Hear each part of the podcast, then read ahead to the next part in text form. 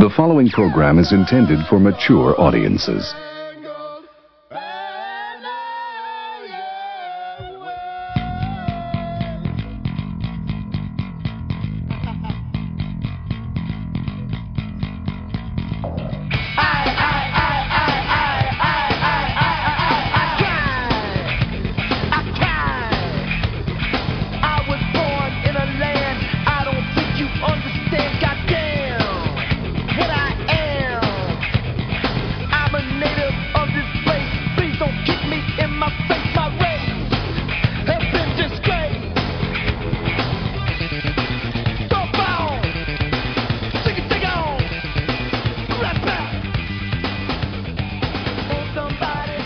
Hey, everybody, it's Sports and Beer with Friends. We're back after an extended hiatus. My goodness, it's been a while. How you guys doing? Great. Good. Well, folks, uh, the gang's all here. It's me and Mike and Steve. Steve's been uh, missing for quite a while, but we found him, dragged him back. Uh, you, I'll tell you what, if, if there's anything that'll bring people back to the sports table, it's NFL football, and we've got it already. So That'll do it. for sure, it is the uh, the 800 pound gorilla in the room, and we're going to talk a lot of NFL tonight. It is basically kind of an NFL, actually more of an NFC special. Uh, we're going to break down the NFC tonight. We're going to do a bunch of other stuff, but it is Saturday night, and it is sports and beer with friends. And uh, let's see, I, Mike and I are both drinking a Modelo Especial. Steve's got a Sapporo premium beer from Japan. Very nice. So crack one open and join us. We're going to do a lot, a lot of sports talk tonight. We got two hours to go, so we're going to fill it uh, to the brim. And we've got a lot of stuff to talk about. Last time we talked to you was pre All Star game, That's right. Just before, yeah. just before. Think So- about that. As a Mets fan, the All Star game was perfect because Michael Conforto got up in the bottom of the ninth with a chance to win it and didn't. And did not, because that's very Mets. But I'll tell you this: that kind of brings it back to uh, to where we are at now, because Michael Conforto, former Little League World Series participant in the Little League World Series, is going on right now. All the regionals, the super regionals are over. They're headed to Williamsport, PA. Uh, our local team, the Hawaii, Hilo Hawaii Little League team, was representing uh, our state in the West Regionals. Uh, they did not win uh, that regional. I, who won that game? Do you know who won that game today? It was Utah and California ended up. Utah and Southern California rather ended up in the final, but Hilo Hawaii made it pretty close. Pretty close. Pretty close. Not bad. So congratulations to those guys. And uh, all right. So we're also going to talk a bunch of other stuff, but before we get into that, we're going to talk about Mac Avendo. For professional financial advice regarding retirement planning, investments, and life insurance, contact Mac Avendo and receive your complimentary planning analysis today. Call Matt at 315-671-1864. Uh, and he'll hook you up for your financial future. And of course, if you'd like to contact the show, the email address is sportsbeershow at gmail.com. We'll take your suggestions, ideas, any questions. We'll do it all. All right, so we're going to start talking about uh, top stories. We like to go through each sport and see where we're at. The NBA, I've got written on here, it's the dark period, and Mike is lost. I mean, it's all talk about Kyrie Irving. it's pretty bad, actually. It's so frustrating. It is complete, and it's going to be that's all there is to talk about for the next month. Yeah, it's. I mean, it's similar to the NFL offseason in that you're sort of beating your head against it. The thing with the NBA is you've got this sort of known quantity of Golden State's this, you know, elephant in the room, and everybody else is like either tank until Mhm. all the guys from Golden State retire, or try to compete with Golden State. And the only there's only a couple teams that really have even put out the we're going to try to compete with them. It's like Houston, San Antonio, Yeah. Boston. and- Boston to agree, but I think I think The Cavs. Boston's I think Boston's more building towards you know we're going to Five build years from now. s- slowly. We're adding Gordon Hayward. We're adding a couple other things. We still have all our draft assets, and we know that with Gordon Hayward and and Al Horford and Isaiah Thomas, you've got a chance to win the East. But that team's not taking down the the Warriors. team with a chance to be future contenders is probably Minnesota. Minnesota is amazing what Yeah. they've done. Adding J- Jimmy Butler, They won the offseason. They absolutely. I think it was. I think they're going to be a very good team. If they were in the East, they'd be a top five seed. Uh, Yeah, they'd have home court. Most likely, yes. And being in the West, however, they are going to be like a six or seven. The thing that sucks, I mean, Pardon. first of all, Golden State is probably two players better than everybody else.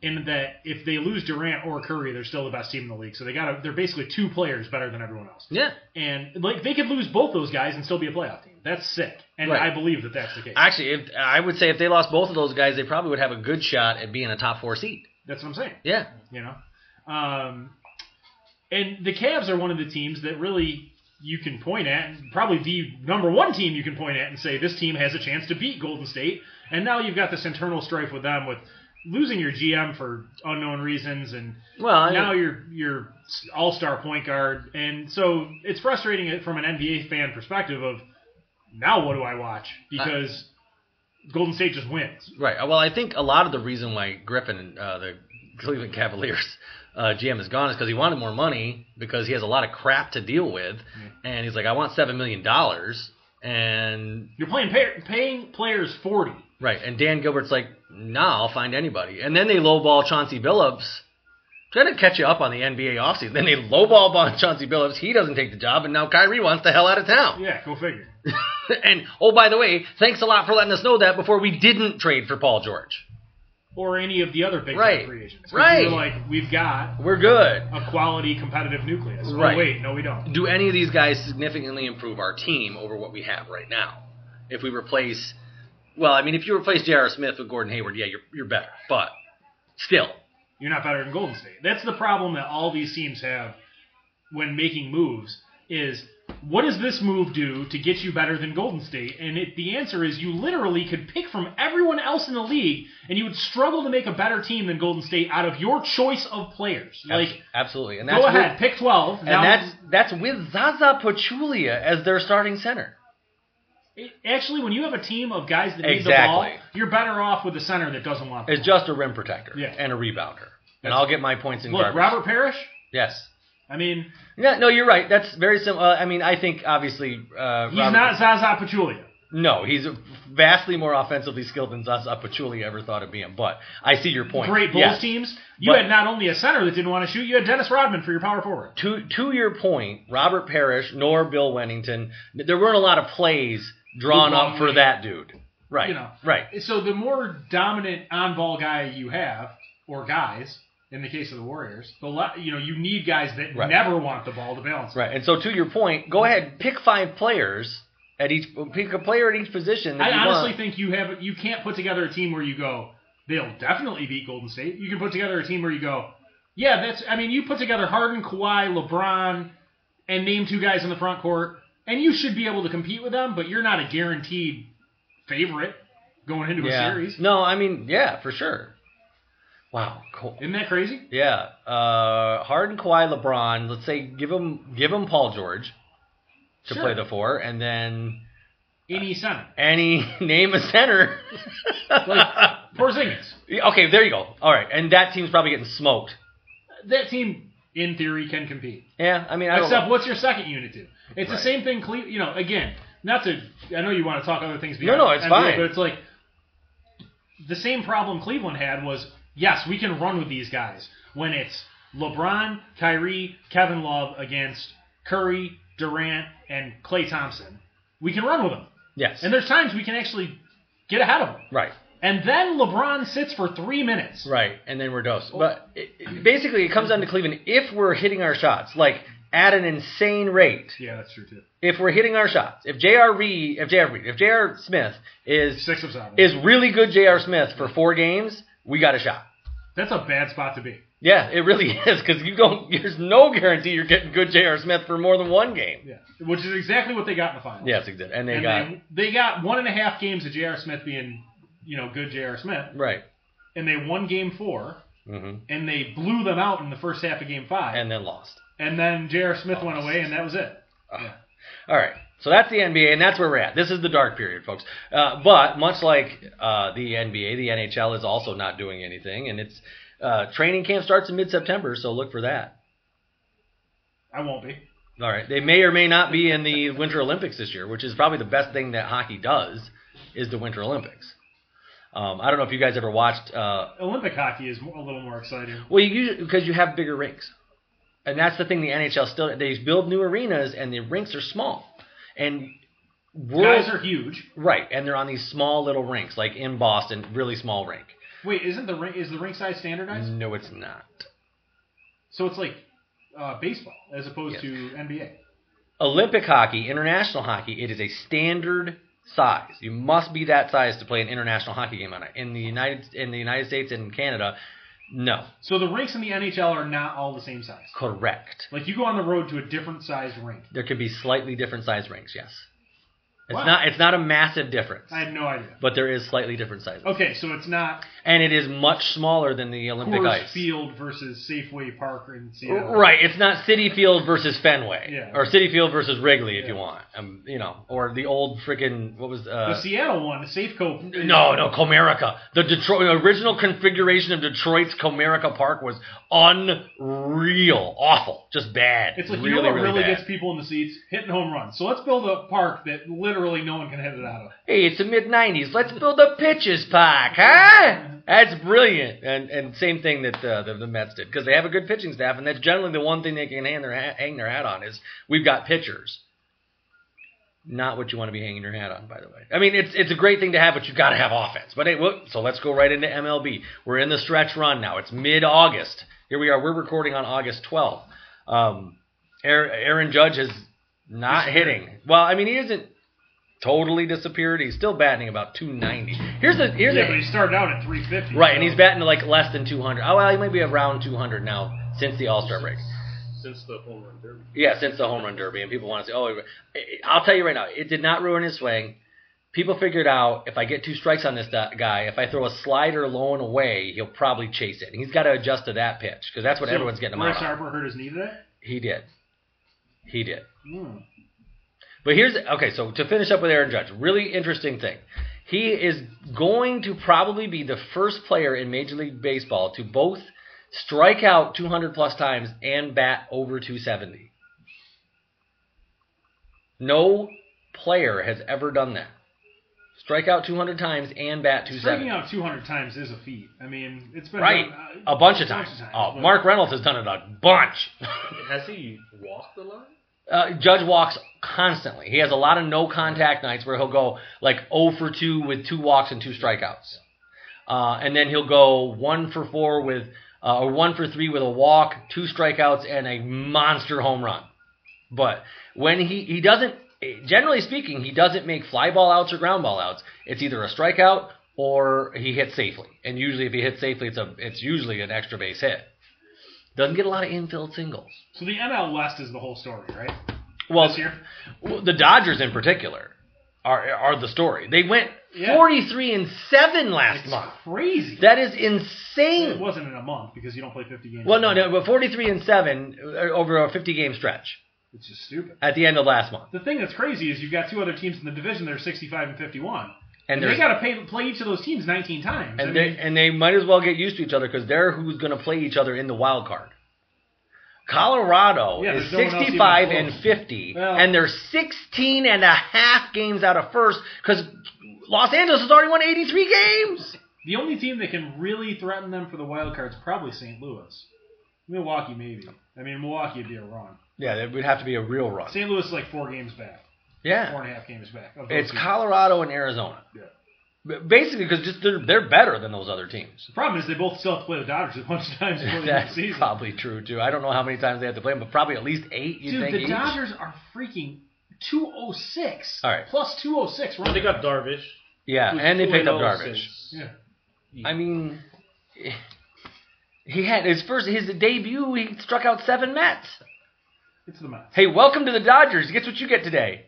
Here's your welcome present. If Here's you the hit, Mets. if you thr hit 300, we're going to let you go. yeah. So, I mean, Daniel Murphy. uh, fuck. it's not his fault It's not his because fault. I like him a lot. yeah, you should. I He's a cannot really- believe the front office didn't find a That's way the to keep dumbest him thing on. they've ever done. Well, maybe not dumbest thing. They've let him go twice. You realize this, I right? do know that.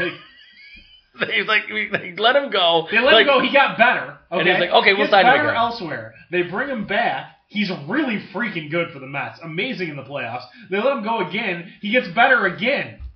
and then an they're like, all-star. and they're like, yeah, Well, we can't afford 25 million a year, so we'll never get him back now. no, right, because now he's he's one of the better players in the National Like, League. oh well, he hits 350. All right, so Steve, who's your World Series right now? I gotta go with the Dodgers and uh, Houston. Yeah, what do you I got? mean, it's- It's hard to argue But I think there's teams in the American League that can give Houston a run. I think the Red Sox could give- could give Houston a run. I would have said the Nationals have a chance to beat the Dodgers, but it, I, I, Mm-hmm. Not I, if Harper's hurt. got to see what Harper's knee is Yeah. like because that looked like it was pretty bad. The thing is, the Nationals' starting pitching is good enough that you could just put together a series where Strasburg and um, And he's coming back. is it Zimmerman No, no, you're talking. You want uh, Scherzer. or Scherzer? Hey, yeah. well Zimmerman too, but yeah, I mean, you can get you can get together five games between those three Yeah. guys and win four by you know z- one to nothing, Two to one, yeah, you know, right. and it, it you just neutralize the If other. Gio sh- shows up, you know, Oh, Gio Gonzalez too. Yeah, yeah, yeah. If he's if he is his eh, what he can be, then yeah, they're a really good rotation. Yeah. But man, you still got to have. I think you still got to have somebody to scare them. I mean, If Bryce Harper's not there, it's irrelevant. yeah, but they still got a real good lineup. They do. without Harper Murphy because for Zimmerman- one, Yeah. Zimmerman. Yeah. I mean, there's there's other guys on that team. There's a reason why they're really really good. But I, I Bryce Harper is kind of the heart and soul of them. So I I I wonder how good they'll be. I also uh, agree with Steve. I, I and you. I, I, it's hard to argue. It's gonna. I mean, Stros. They seem to be the class of the American League. And man, I don't know how you're gonna beat the Dodgers. You look, you can pick whoever you want, but if you're logically picking against the 81 and 34 Dodgers, you're, eh, who mind you started the season poorly, so Yep. they're the run they're on over 70 or so games is absurd. It really is.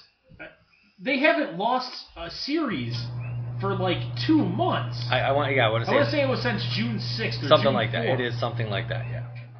If they go with a four-man starting rotation, then essentially, I mean, you got Jansen to close out ninth inning. Yep. And gosh, who did he who, who did he put in? You know, middle relief. I mean, shoots, Probably- probably be the odd man out, Ryu and Matea. right? Right. I Mm-hmm. mean, if you're going four man rotation, it's uh, Clayton Kershaw, uh, you Darvish, Alex Wood. I mean, you could try to do what the Yankees did in 09 and just just roll those three guys out. Yeah. You gotta hope for a rain out somewhere, but that's what the Yan- the Yanks got one. You win two, tr- get a travel day.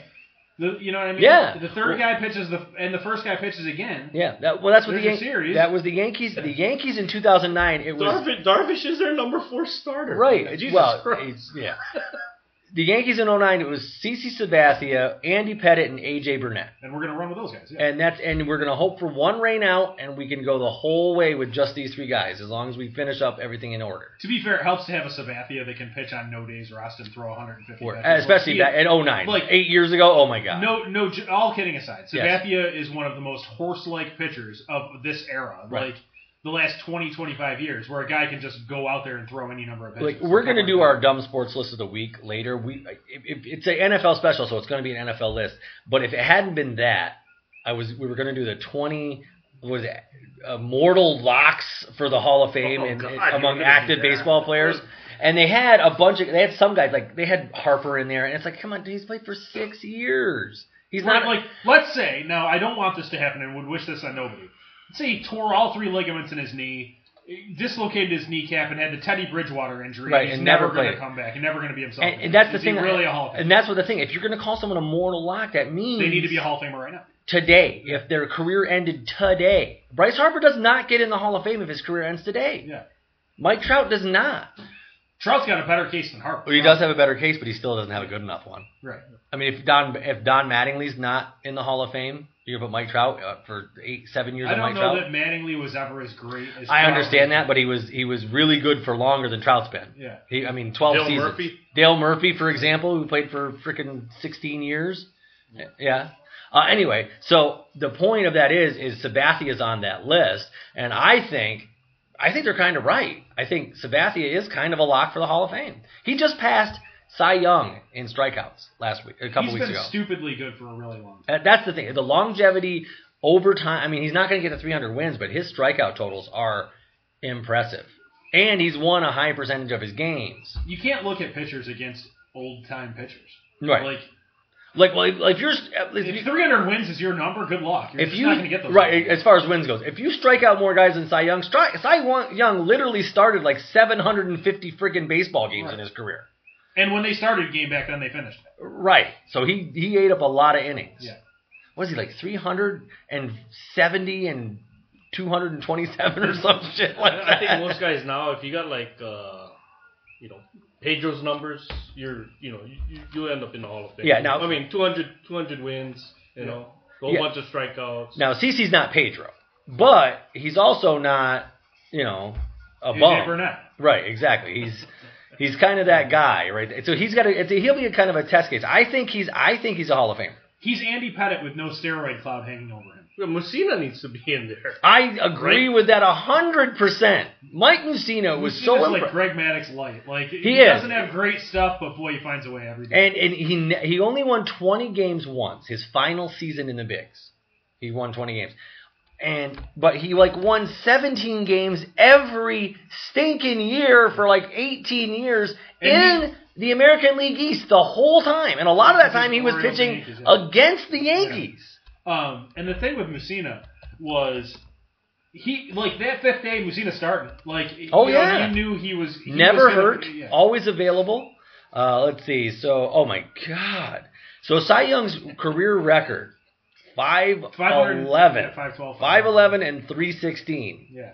Uh, he started 815 games. He completed 749 of them. Mind you, he only won 511 games. so he completed 238 losses. That's Well, that's assuming all of his.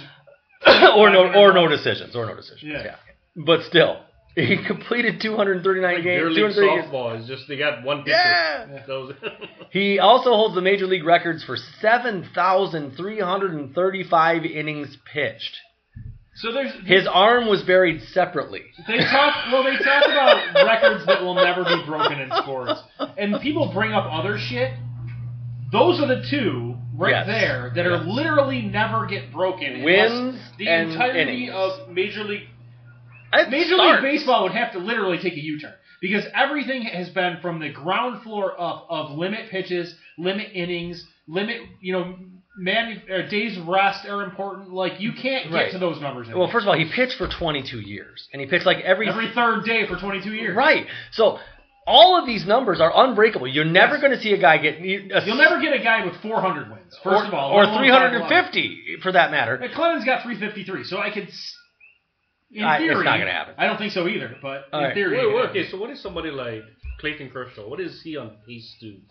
That's a good question. It's not anything close to any of these. I don't He'll think- never lose 316 games. I'll guarantee you that. But I don't even think. I mean, shoots. he won't get to 300. He won't get to 300. he probably won't get to 100 complete games. Nobody- And this guy had a 740 fucking nine of them. I mean, and you're right. Nobody's getting to 100 complete games anymore. Keep in mind, ninety percent of the people that he faced, the baseball was like their Right. Their- Right. They're chewing tobacco at the plate. Sorry, I almost choked on that one. 40 Um, pounds overweight. Yeah, I mean they're just there because they, you know, if I if I go home, I've got to milk the cow, and uh, then I got to plow the back forty. But if I play baseball, my dad gets off my case because I bring home money for it. I mean, I don't know. It's oh my god. Maybe Walter Johnson with his four hundred something wins would be a little bit more impressive. I think yeah, Walter Johnson. Wow, I'm not gonna I'm not gonna sit here and go. Well, I don't know. That's Cy Young. He was okay, but Walter Johnson, that was a pitcher. I because I, I don't know. Yeah. I just don't know. But al- also, uh, on side note, if you Google Cy Young, uh, people also search for the first name is Walter Johnson. So there you go. And then Ty Cobb, and then racism. Okay, that's not true. It is, but it is. Okay, so all right, so where are we at now? Uh, all right, so that's baseball. I, we're all picking basically a Astros, Dodgers. I mean, if you have to pick one, that's what you're picking. How do you not? They're so far ahead. Right. So I'm, I'm curious, not to like delve too far into it, but on this list, what was the egregious thing? Uh, I'm, Bryce Harper was one. Um, I can look it up right now. Uh, Trout was on there. Trout. I mean, uh, it's a bunch of guys who just haven't done enough. Like Clayton Kershaw's on the list. That's fine. Clayton Kershaw. If, if his career ended today, he to me he's a Hall of Famer. He's been dominant. He's Everywhere been except postseason. the best pitcher in baseball. Well, okay, Oh, first yeah. of all, stop right there.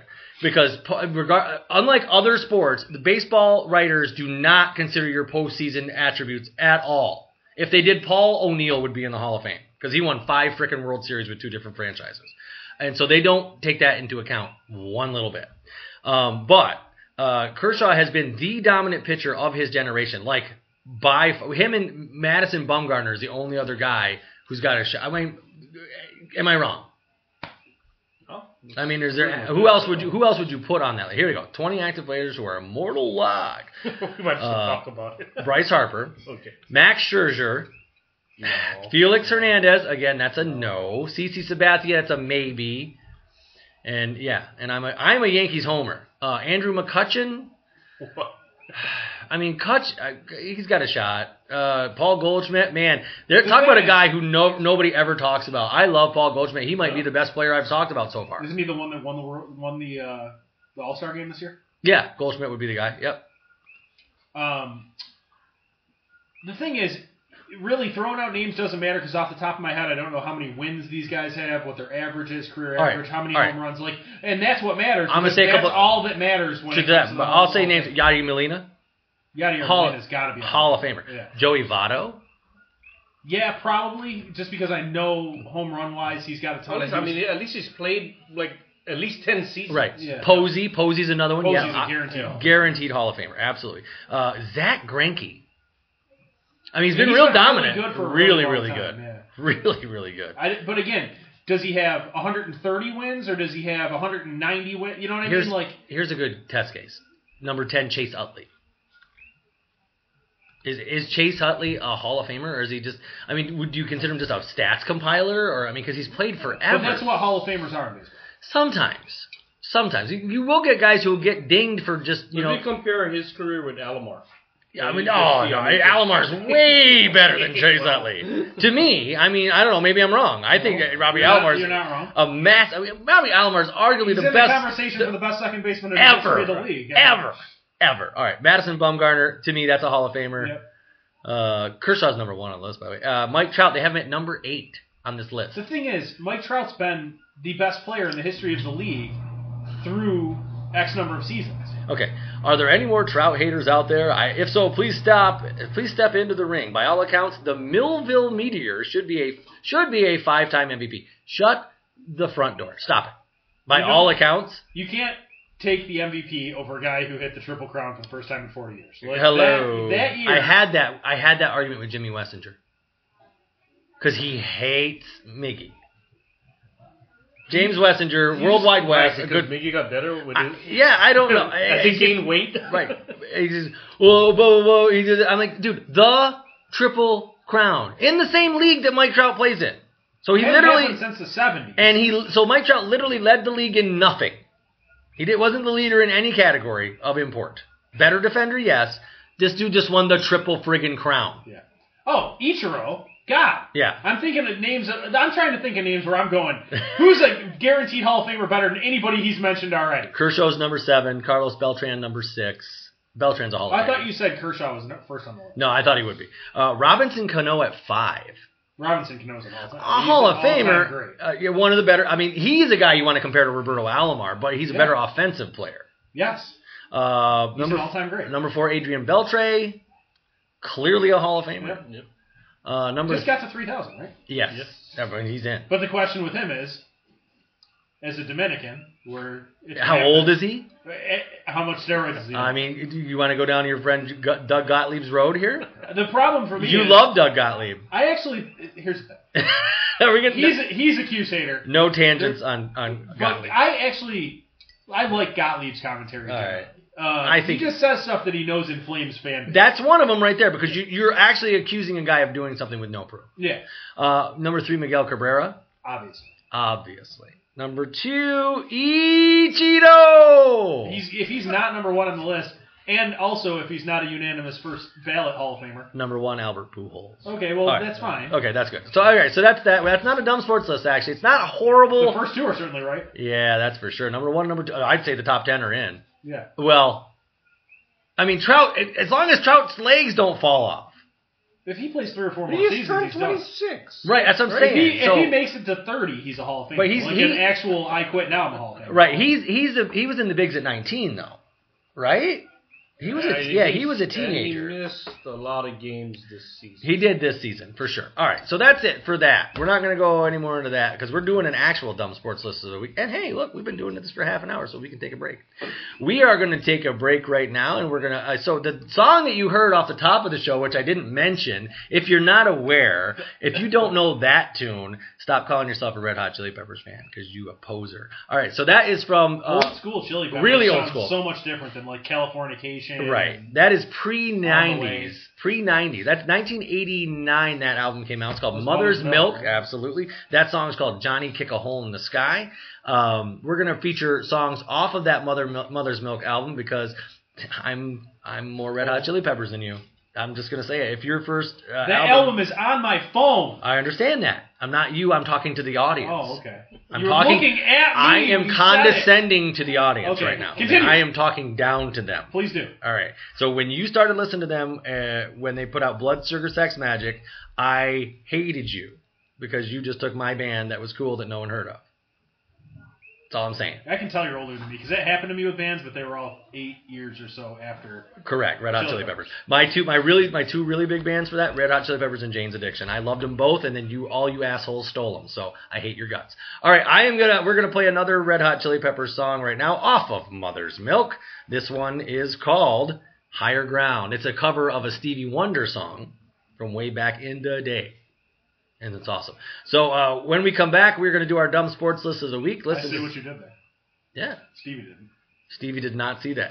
No. Did not see that. So when we come back, we are going to do our dumb sports list of the week, and then after that, later in the show, we're doing our NFC breakdown, our predictions for the NFC this season. So uh, join us right after the break, right here on Sports and Beer with Friends.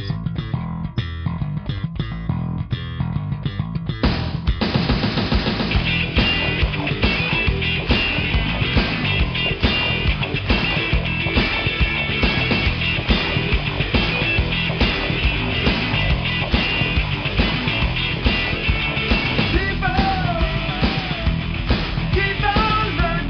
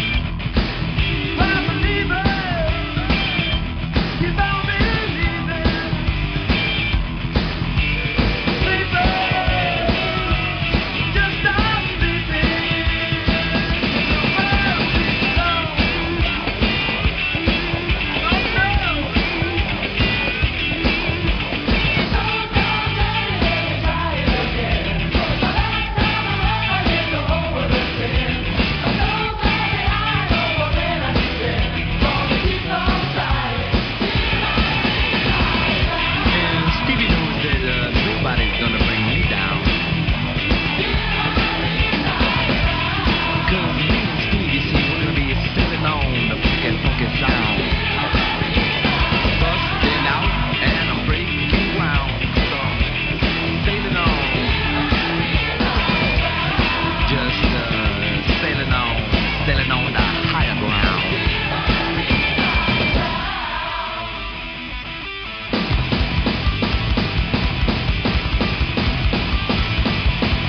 back, and that was perfect timing because my wife's doing laundry, and they, the dryer just went off behind me right before I clicked the button on. Do do do do do do do do. All right. Anyway, so the the laundry's done. Um, yeah. So that was the Higher Ground by the Red Hot Chili Peppers. That is off of Mother's Milk from 1989. It was an amazing album. My guys, we hung out. We drank a lot of vodka.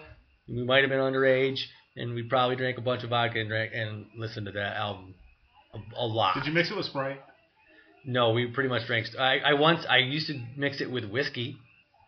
That doesn't seem like a mixer. Well, again, I was 17, and uh, no fucks given, I guess. I guess. Oh, so I don't know. People mix stuff together, Oh right? god, I remember mixing vodka with Mountain Dew once when I was young. I- If you want to experience the worst heartburn ever, let me suggest that you mix some low tier vodka. It's got to be like charcoal filtered six dollar a bottle shit. Barton's. Barton's, that's the one. Yo, there was a cheaper vodka than Barton's that was Mr. undrinkable. Mr. Boston. Wolf Schmidt. Well, oh my God, That yes. is undrinkable. Das potatoes. If you're a young kid listening to this show, spend the extra two bucks and get fucking Barton's. oh, this is a good story. All right. Well, anyway, before we go any further, we would like to remind you that Sports and Beer with Friends does not own the rights to the music we play. It's for your listening enjoyment only. And if you like the music, we encourage you to purchase these songs from iTunes, Google Play, Amazon, or wherever music is sold. This week's featured artist is the one and only Rock and Roll Hall of Famers, the Red Hot Chili Peppers. I wish the show owned the rights to their music. Well, I mean, sure, we would we would probably not do a show. I wouldn't have made any money when I got their music. What are you saying, Mike? I mean, you know, Napster? or whatever. LimeWare, Kazaa, Pirate Bay. I mean, I've been there. I've, through the generations of internet and music stealing. Kazaa was just a massive marketplace for viruses. That's all you could get from Kazaa was a virus Or free music. and a virus with Eh, it, Whatever. usually. That's fine. You- What's the worst 'cause thing I'm that could happen? Sure, it wasn't from the porn. It's just from the free Absolutely not. Don't you disparage porn, goddammit. all right, all right. So here we are, segment two. It's wow, it's August twelfth, guys. In 101 days, I'm going to be on my way to Dallas, Texas for the Thanksgiving game. I'm so happy. All right, but anyway, so the, the dumb sports list of the week because the NFL is upon us. Yes, and we got a lot of NFL news to talk about. I've got some that I'm pretty angry about, but But Gee, I wonder what that is. We're going to talk about the dumb sports list of the week. This week, it is the most overrated players in the NFL right now. Does this seem like a stupid list? Rob Gronkowski's name's going to be on it, isn't it? I hope not. If it is, I'm going to just blow up. Yeah, I mean, so basically, your criteria. What are your criteria? How is someone overrated? What is? I don't think Gronkowski's on this list, to be honest with you. They're going to. I'm telling you right now, they're going to go. He's uh, hurt too much, something like that. If he's on the list, I'm going to blow your All right, computer. well, I haven't really looked at the. I've That's like great. perused it. However, oh, never mind. However, First person you clicked on. Was he the first one you no, clicked no, on? no, no, no, no. no. Uh, all right, so we'll, we'll just di- dive dive right into it. So th- this is counting down the 20 most overrated players in the NFL right now by Asa Beal, which is an overrated name. Asa Beal. Now you put Beal on it, I'm thinking attractive lady, No. Jessica Beal, Jennifer Beal. Oh, Beal, like B I E L. Yeah, but it's B E A L, so clearly not. Could All be right, Bradley Beal. this is from August 8th. Beal. Yeah, good baller. Baller. All right, number 20 on the, our overrated list Amari Cooper. What? Overrated? Amari Cooper is good. He's also overrated. These two things can absolutely coexist in one person. No. No, they can't. He probably suffers unfairly because of the comparisons to Julio Jones. I don't know who's comparing him to Julio Jones. They don't talk about Amari enough. Right. That's all. He's literally underrated. Yeah. Like, top five ish Okay, receiver. So on Russillo's uh, show on ESPN, they do overrated, underrated, properly rated. Right. Properly rated. He's properly He rated. is absolutely properly rated. like No question. Okay, w- move on because All right. like Hey, call in the show if you disagree, please, because I'd like to see that. Unless this dude lives in Oakland and they're just blowing Amari Cooper left and right on the radio. I mean, I don't know what he's I'm- listening to. I'm, I'm going to put it out there that we, we currently are not doing a call in show, You should let somebody call in. except for that no one knows. We're not currently live on the air, Mike. You Call anyway. call me on my cell phone. We'll talk about it. When you hear this, call Mike. I'll give you the digits. and just give him a ring. All right. Number 19, Jadavian Clowney. Yeah. He belongs on the list just because he's. Yeah, I don't I don't But he was necessarily get, a number one overall pick. Yeah. There's a lot of expectations, but I mean, you know, Correct. he's hit his stride. I mean, he's, he's Last good. year he was good. Yeah. He got his first kind of foolish season and he had double digit sacks. Uh, I'm sorry, no, he didn't have double digit sacks, but he had he has ten and a half career over 31 games. Now it takes a while for a, a defensive end to kind of find himself, and and he had injury. He basically missed his whole rookie season. Right. The thing with Clowney is, look, he was amazing in college. Amazing in college. And he got a lot of hype from the one play where he blew up the running back and picked the Oh ball my up with his God. left hand. Like, that was awesome. It's one of the coolest plays you'll ever see. That play's the reason he was the number one pick in the draft. Now, he was deserving of a top pick in the draft. I would I would I would posit that you will never see a better, a more impressive, I should say, Individual defensive. defensive, play. uh, yeah, in, in a college football game, that was just By alignment, anyway? this guy does not belong on this field with these poor kids. He's bigger, faster, stronger, and he just picked the ball up with one hand in the middle of the pile, like, and you're not getting it from him. after nearly separating the guy's head from his body. It was it was very violent and impressive. All right, well, uh, okay, so I fine. could, I mean, I, you know, whatever. He could be Because on of the list. injuries, he can be on unlike the list. Amari Cooper, he could be on the list. number eighteen, Rob Gronkowski. I'm shocked. just so you know, I didn't look through your stupid list before the thing started, but I just figured if you wanted to make an inflammatory list about overrated players, you put Gronkowski on it. Let me start by saying this: Gronk might be the best, Best tight end in of the all history of the time. league. Please continue.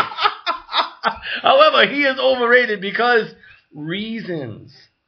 If you start the sentence, all right, with I'm on board with the idea that this dude's probably the best tight end in the history of the league. You clearly can't also believe he's overrated. Right? How further rated could he be? Oh my god! He's the bestest tight end ever. It goes on.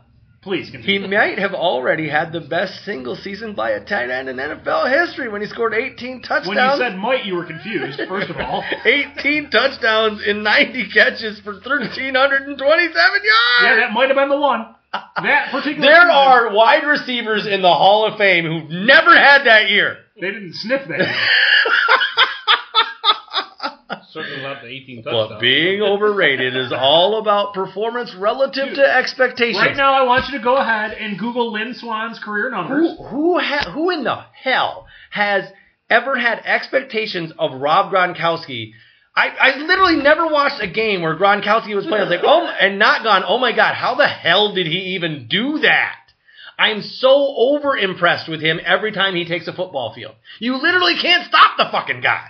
You couldn't stop him with a battery, like a car battery hooked up to his genitals. He would still go. It'd probably make him go faster. right. Okay, so if Jimmy Graham isn't on this list, I'm killing myself today. Right. He's got to be like number one. Okay, number 17. Hold on, wait up. One, All right, go ahead. Go ahead. Fuck your list. Okay, I, continue. I, I just, I just think, I think we should end with the genitals thing. I thought it was really good, and I think we should end there. Okay, number 17, Rain Dakota Prescott.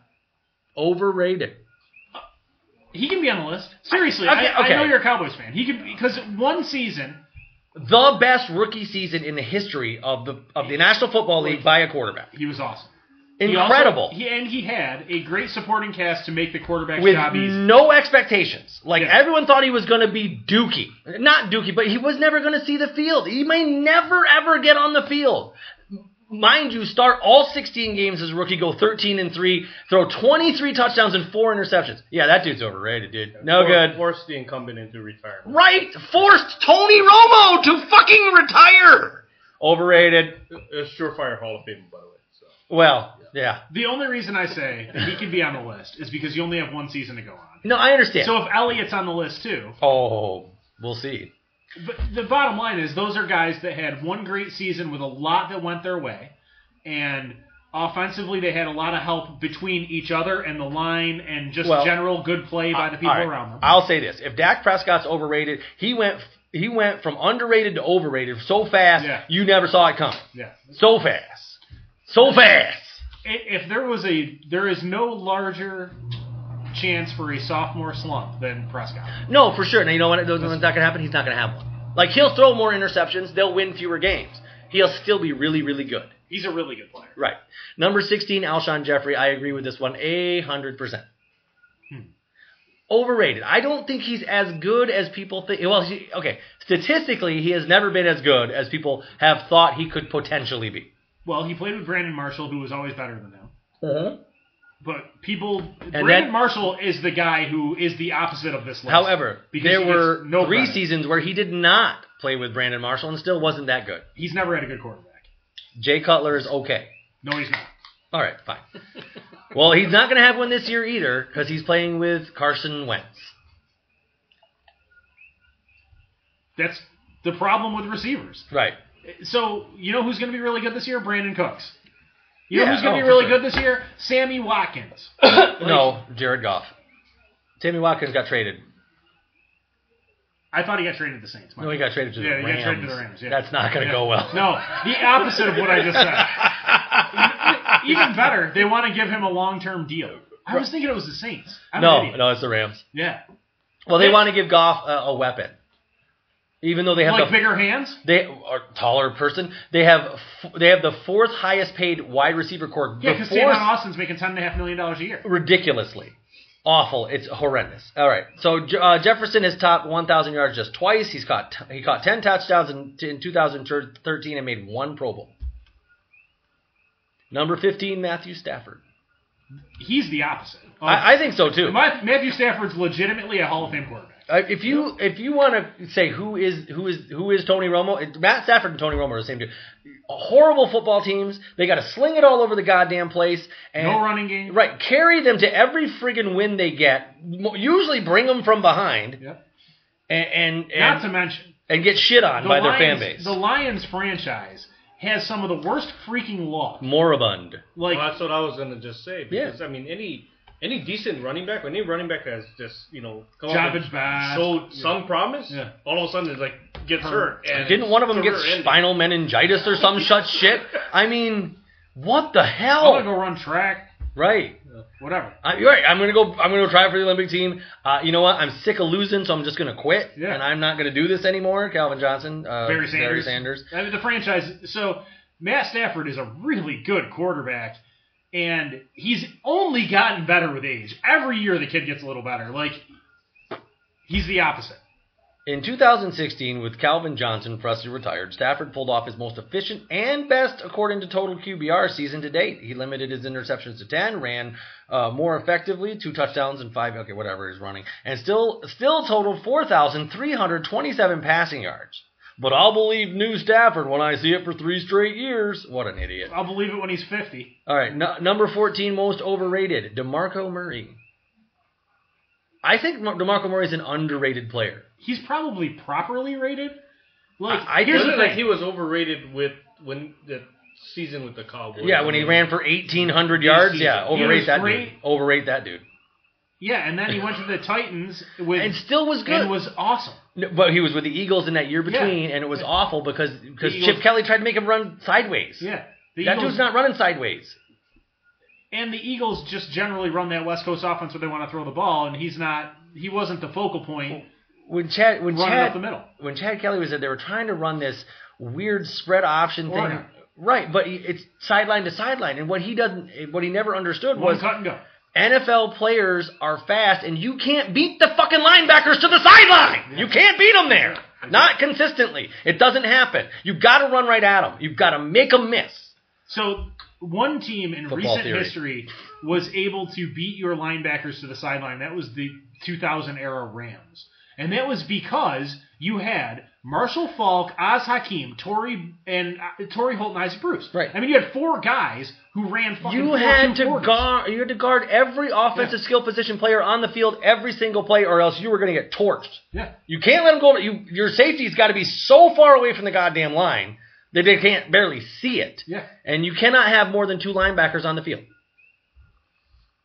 I That's don't. what it takes to run a side to side offense, though. Is I don't think DeMarco four to Murray's five overrated. super fast guys. This guy I think is kind of overrated, but I think probably mildly overrated. Josh Norman, number thirteen. Yeah. Okay. Mild. I mean, mild. It's not. I mean, I, Josh Norman's good. He's not one of the top three corners. How about in the this league. though? Look at the drop off of Carolina after they let him go. Yeah. I mean, so he didn't have a great year either. but there's your evidence to how important he was. Well, yeah, I think I think sometimes it's uh, the sum of the parts are, are more than the whole, and I think that's what that was with the Carolina defense that year. Luke Kuechly, Josh Norman was kind of really just playing out of his mind. He was going into his franchise tag year, and you know you had a bunch of other guys on that defense that were really good. Number twelve on the list, Michael Crabtree.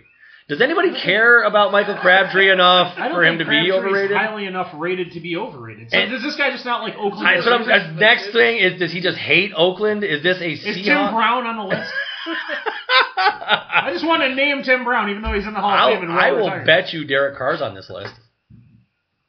If he's not, it's really confusing, Right. right? Because this guy really hates Oakland. Or girl. I don't know. Asa. Is that a girl's name or a guy's I name? don't pay attention. To that. This gender neutral individual. There's not. Yeah, you're, here It's you are fluid. pigeonholing them into girls all and guys. fluid. It's they fluid. Could, they It's could be fluid. anything, even Gender a hoe. is, gender is fluid. All right. That's good. All right. Uh, Crabtree is a drop machine. Like, yeah, sure. Okay. He let nine car, David Garrett Carr passes fall to the ground in 2016, which led all whiteouts. I mean, that's that's a fair point, but I I don't think anybody thinks he's the best wide receiver in the league. He's not not even even a the best on his team. Right! He's not even. He's not even the well. He's not even the least overrated guy on his team. How's that? I guess you can only think Crabtree's overrated if you don't think Cooper's amazing. Like, Well, I guess. there's like some kind of conversation Right. to be had between that. Number 11, Tyreek Hill. Okay, Mm-hmm. I mean, I suppose you can say, well, everyone just is really a har has a real hard on for this guy because he's really fast. And other than that, he's not that great. Kind of like Percy Harvin. Percy Harvin was so overrated, by the way, so overrated. Anyway, as like uh, Cordell Patterson. absolutely, yeah. overrated. Stephon Diggs possibly. Uh, number ten, Carson Wentz.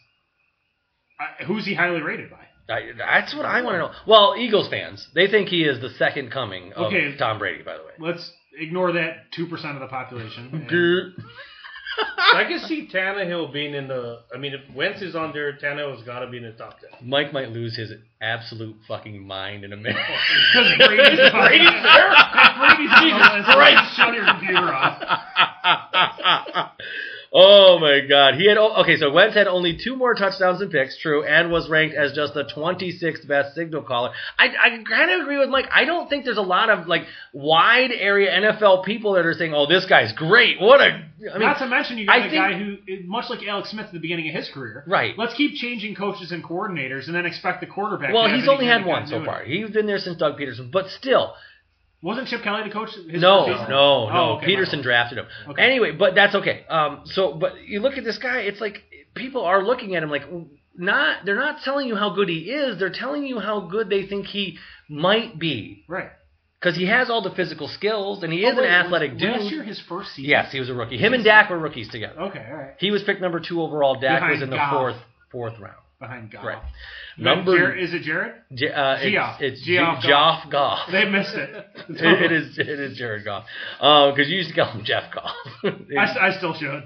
Uh, number nine on our list, the one and only Julian Edelman. There's another one. Oh. Who's- Overrated. Who's going to tell you he's a top 50 receiver in the league? The ninth most overrated player in the NFL. Edelman made one of the all time great snags with his diving, writhing circus catch during Super Bowl 51. He'll also be remembered for that. But. No, he'll, th- his typical job is running short patterns to wide open spots on the field as Tom Brady unloads quick hitters right into his waiting hands. Which Edelman performs to absolute perfection. Like better- all parts of that. better than Wes Welker ever thought of doing it. Dude literally runs perfect routes, catches everything you throw at him. But you, what don't you like about it? I don't understand. He is small, not particularly fast, quick enough, but not super And no fast. one's going, boy, you know who I wish my team would trade for? Julian Edelman, because he would put us over the top. I would tell you there's a lot of NFL fans that would love it if their team would trade Look, for Julian if- Edelman. boy, if I but could get the him second as they our did third it, receiver- you'd be like, oh shit, we just got had by the fucking Patriots. Yeah. Gee, why did we give up our next three first round draft picks for this guy? Like, Belichick's over there in his hoodie pulled down, looking like the emperor. Never heard from again, Yeah. Julian Edelman. Yeah, of the Cleveland Browns, apparently. Why does he do them like that? Why does he send them to Cleveland? Richard Seymour, Jamie Collins, he hates these guys. Seymour to Oakland. Oakland, When I'm sorry. Oakland- Okay, yeah, but okay. when Oakland, But was- Willie McGinnis had to go to Cleveland. It's because you, you probably would just, just want to punish him. I, mean, I, I spent a few seasons there, so you guys got it too. Too good. All right, I think actually Mike might actually be more angry about this one than he was about Edelman. Number eight, Philip Rivers, overrated. really?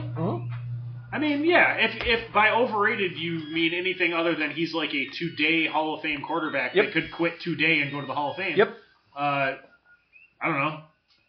Who's his best receiver besides Antonio Gates? Keenan Allen, Are you talking about his- Undrafted. like historically? like ever? I mean, yeah. It's Antonio Rivers. Gates. I'm No, Ladani- I mean- Ladanian Tomlinson. To be no, like legit, you can't really say Philip Rivers hasn't had weapons because he he usually does. I mean, he's had guys like Let's say- Stevie Johnson, Keenan Allen, He's got a revolving door Eddie of Royal. receivers. Eddie Royal. I mean, these are the guys he's throwing to, dude. These are not Hall of Fame dudes.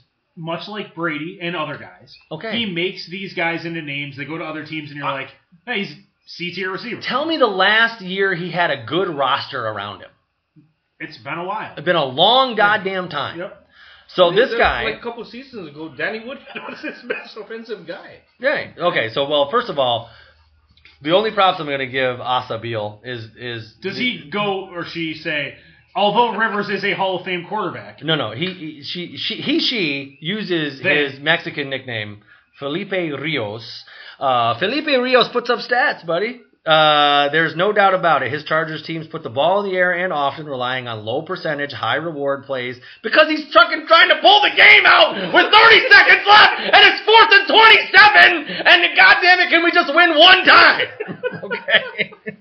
but he sports a fairly nondescript 97 and 79 career record because of the horrendous rosters that he's been on. Let's not forget that Un- they play in the same division as Denver, who's good every year, Kansas City, who's good every year. he hasn't won 10 games since 2009, meaning that he hasn't been relevant to the Super Bowl cons- conversation in ages. It is not his fault. He's not the fucking general manager. He's not the guy who Here's- drafted poorly. Okay, let's put it like this. If you had switched him and Eli Manning, which based on the way that draft went was a very real possibility, Yes. would the Giants not be No, literally, the would have Chargers been took better? Eli Manning. Right, I The, understand. the Chargers, the Giants would have won four Super Bowls. Yeah, that's what I'm saying. If that draft went differently, Right. like would would the Giants have been worse off with Rivers? No, They'd be they'd better. have, they'd have been a better football team. Right. They would have been better.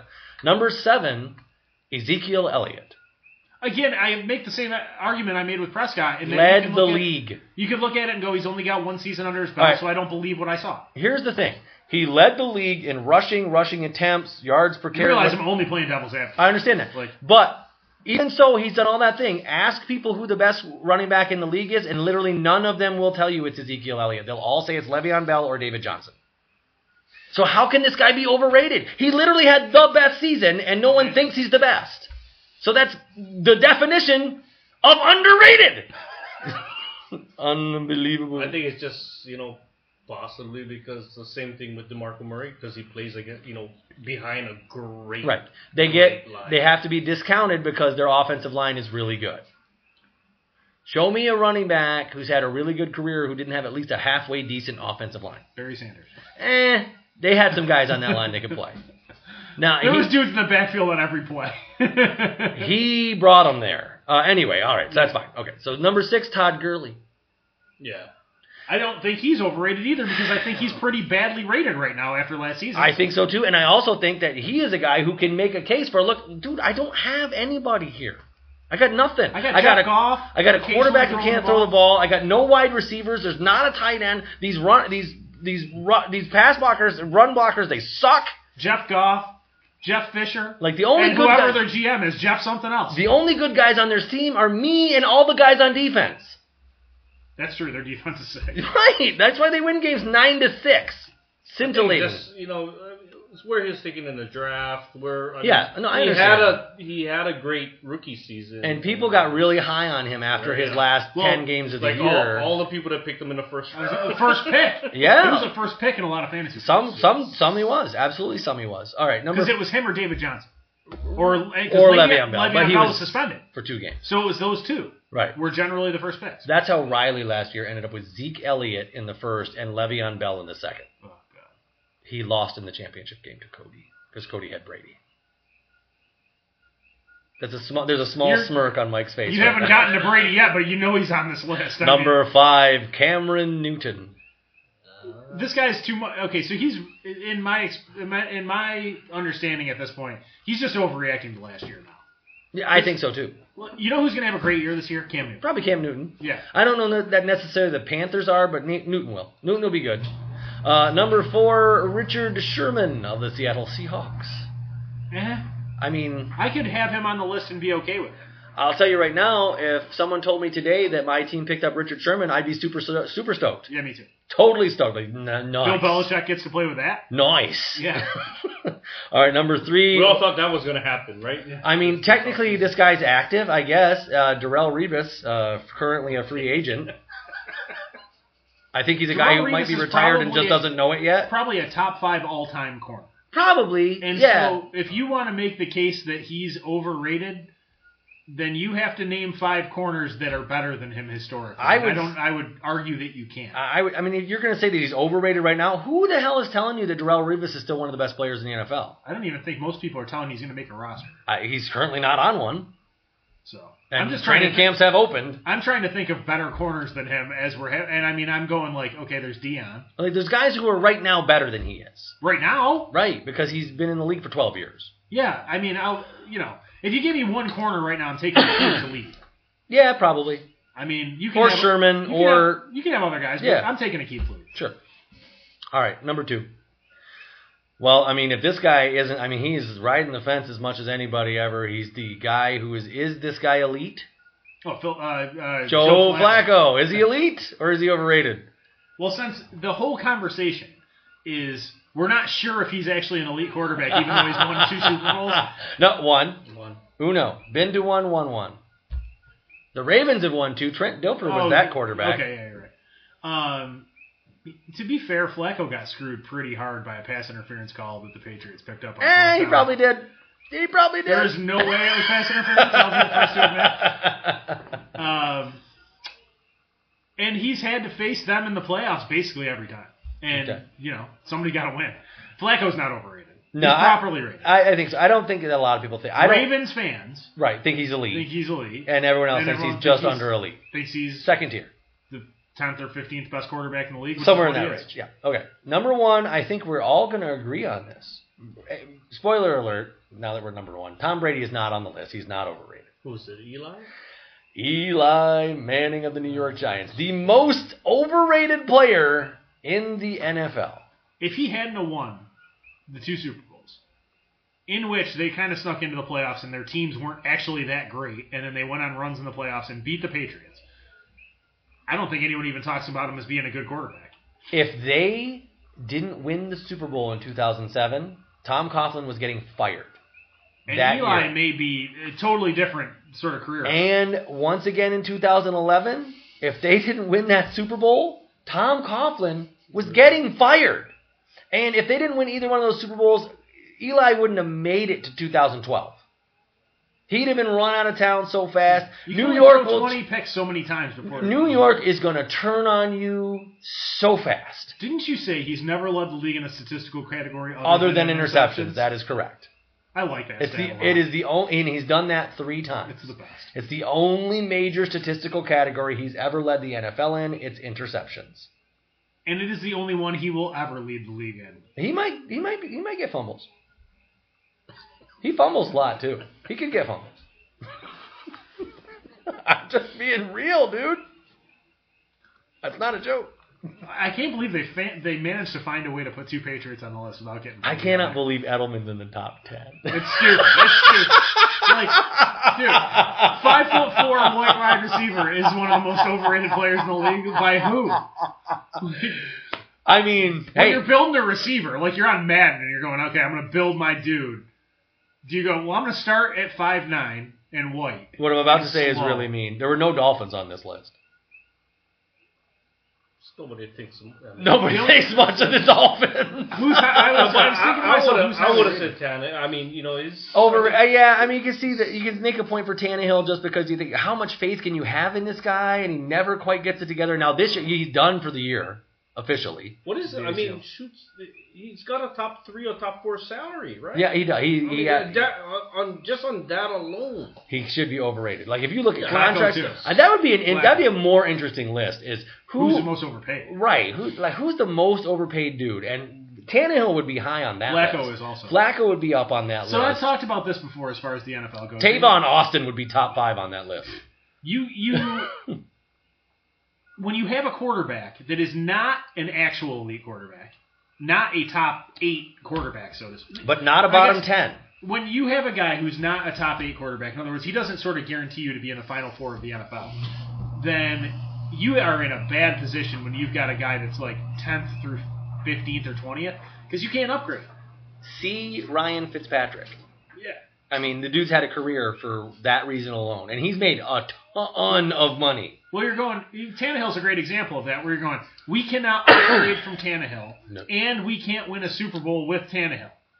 I mean, it's going to be difficult. We're, we're going to have to improve our roster significantly to get to the We're point gonna have where to we can- carry him like the Ravens carry Trent. It's Dilfer. hard enough for us to get out of our own goddamn division because we're in the same damn division as the Patriots. We're uh, in the N- if they were in the NFC South, they'd have a shot. I'm not maybe the AFC South. Put them in the AFC South with with uh, Jacksonville and Indy and Houston. Yeah, I'm not get Indy out of there. Tennessee and Houston, what it actually should be, because Indy's not in the South oh, that's true. any more than than uh, well, I mean Miami's technically it's in the East, but you got New England, Buffalo, New York, and then Miami, which is So literally you think fifteen hundred miles away from the Swapping other three. Miami and Indy might be sensible. Yeah, I Or you mean put Pittsburgh in with. Steve is ready to sign the papers right now. Let me do it. Let me do it. The whole thing is, I mean, AFC East. All the teams, I mean, they play each other hard. Every time, yes. You see that? I mean, that's- if it's you know Buffalo, you know, playing the Patriots or The- The Jets are going to win. If they're going to win one game this year, it's going to be against either Miami, Buffalo, or New England. Garen friggin' teed. That's who they'll be. One of those guys. I'm uh, gonna go with the Jets or Buffalo. All right. Well, that was our Or, dumb uh, sports list of the week. Miami or guys. Buffalo. but- All right. So uh, I, that's our dumb sports list of the week. I hope you enjoyed it. That's one of I like. I like that one. I think that was good. I think it would be a better list if it was the most overpaid players in the league, but. I still can't believe Julian Edelman's in the top 10. All right, so we're going to give you another song from the Red Hot Chili Peppers off their 1999, uh, 1989 album, Mother's Milk. We could do a 1981 album if you wanted, or a 1999 album, or a 2009 album, or a 2014 album, I think. They've had one recently, anyway. It's pretty crazy how how long sustained goodness. Longevity is the thing. Anthony Kiedis is a very old man. Flea is like the uh, Keith Richards of today's. He really generation. kind of is. You He know? really kind of. All right. Well, this song again off Mother's Milk. This was called "Knock Me Down." Uh, you know, if you see me getting mighty, if you see me getting high, and we'll be back right after this. We're gonna get deep into the NFC. Um, we're going deep. We're going so deep. All right. Uh, we're gonna be back right after this on sports and beer with friends.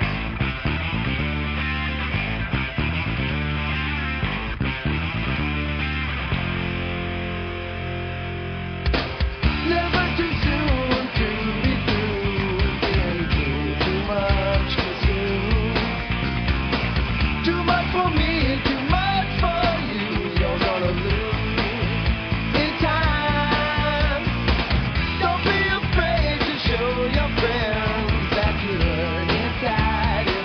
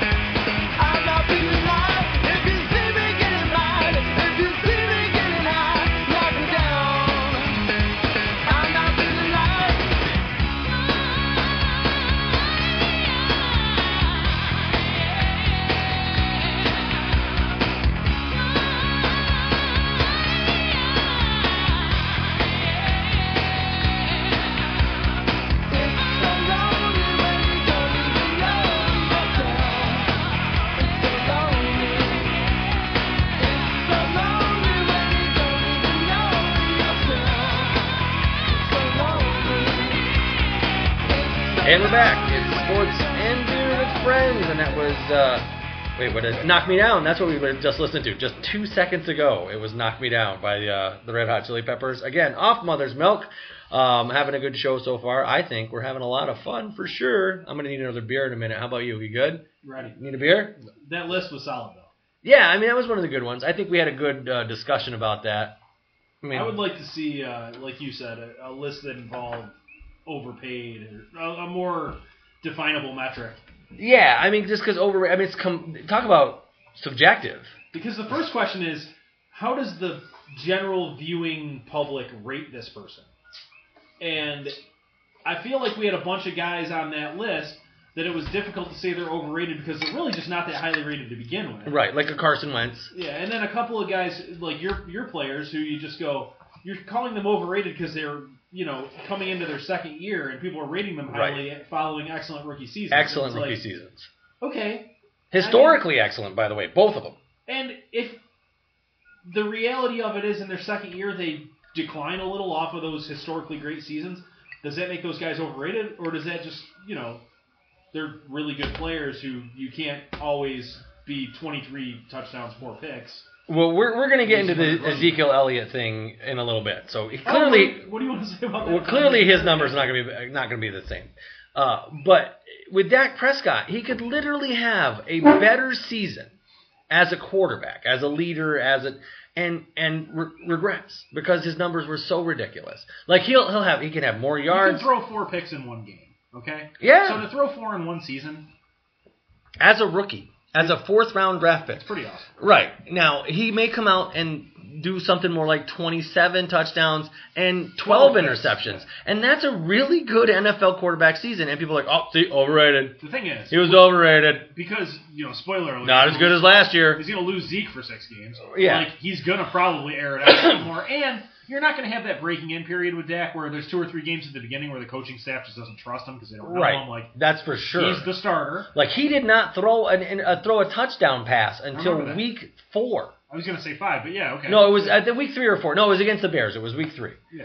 Yeah, he didn't throw one against the Giants. He didn't throw ones against the Redskins. But he and- ran a couple in. He, he did, and he And- led he led the team to a victory against He Washington. kept having guys get tackled on the six inch line. He really and did. then like Zeke would walk it in. yes, Like uh, several times. and then doing it. Well, he doesn't have that this year, and we'll talk about that in a moment. All right, that's fine. We're gonna talk about it. Anyway, God sorry. damn it! All right. Uh, so here we are. It's uh, the 2017 NFL preview. It's really great. Don't worry about it. All right. So we're gonna talk about a bunch of stuff, but let's talk about some news. Is there any other story you want to talk about before we talk about this?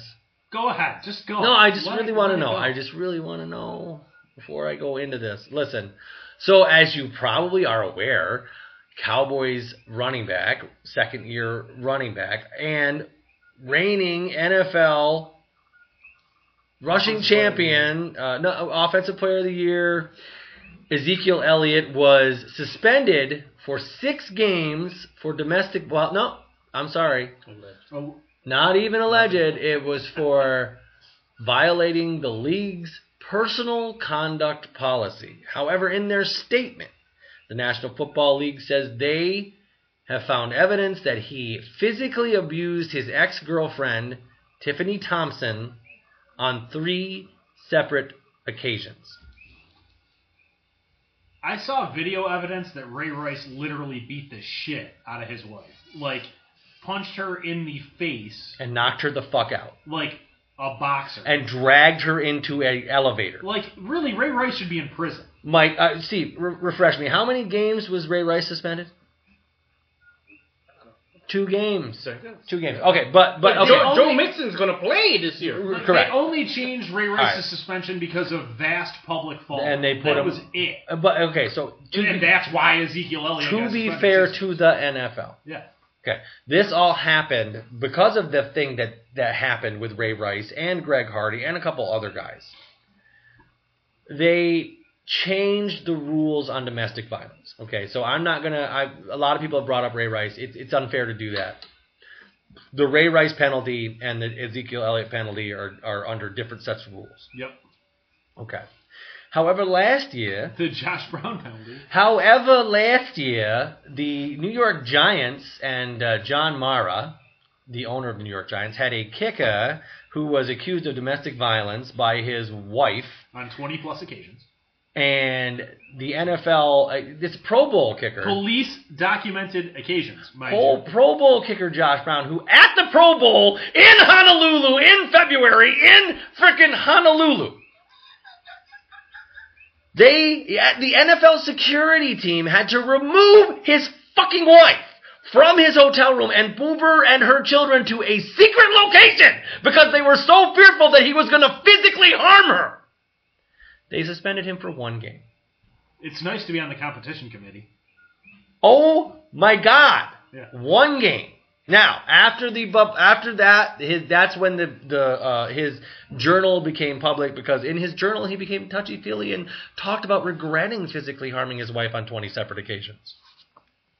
And that's when the shitstorm fell uh, went went crazy and John Morrow was trapped in a corner and had to cut Josh Brown. But it's easy to cut your fucking kicker. A hell of a lot easier than it is to cut your 1630 yard rookie running back who who probably didn't really do this. Okay, so I read a lot about the case because I knew you'd want to talk about it, and it sounds like he did it. Okay. And it's, Did you read the it's- text messages? It sounds like the did you evidence read that she was her trying to- text yeah, uh, messages. yes. Did you read the part where she there are witnesses telling telling the police saying her, after he broke up with her she's outside his whole uh, apartment or wherever it is yelling at him I'm going to ruin your career. I still Please think- lie for me. I still think he beat her up, I don't think. I may, he might have put his hands on her. Okay. but But I don't know that, and you don't know that, and no one else knows that. And the and, I, okay, go you're ahead. not going to let me finish. No. My point is, if I feel the same way about the frickin' OJ civil suit, okay? If you, this is America, and if the court of law does not find you guilty, you are not guilty, no. in my opinion, In fairness, Ezekiel Elliott never had his day in court. Why? because there wasn't enough evidence to, To charge him with anything. Right. Nothing. yeah, Okay. So, all right. Now, after the suspension comes down, TMZ releases these pictures of bruises from her Instagram account. By the way, which there's a breaking news. It's not breaking. They've been available on Instagram for a fucking year. right. You could have literally searched for him at any point. All right.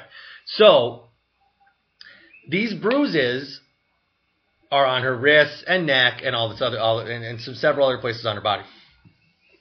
The NFL's conclusion that he caused those bruises was because he couldn't prove that he didn't. Mike, how do you prove that? Can you prove that you didn't rape my dog just now?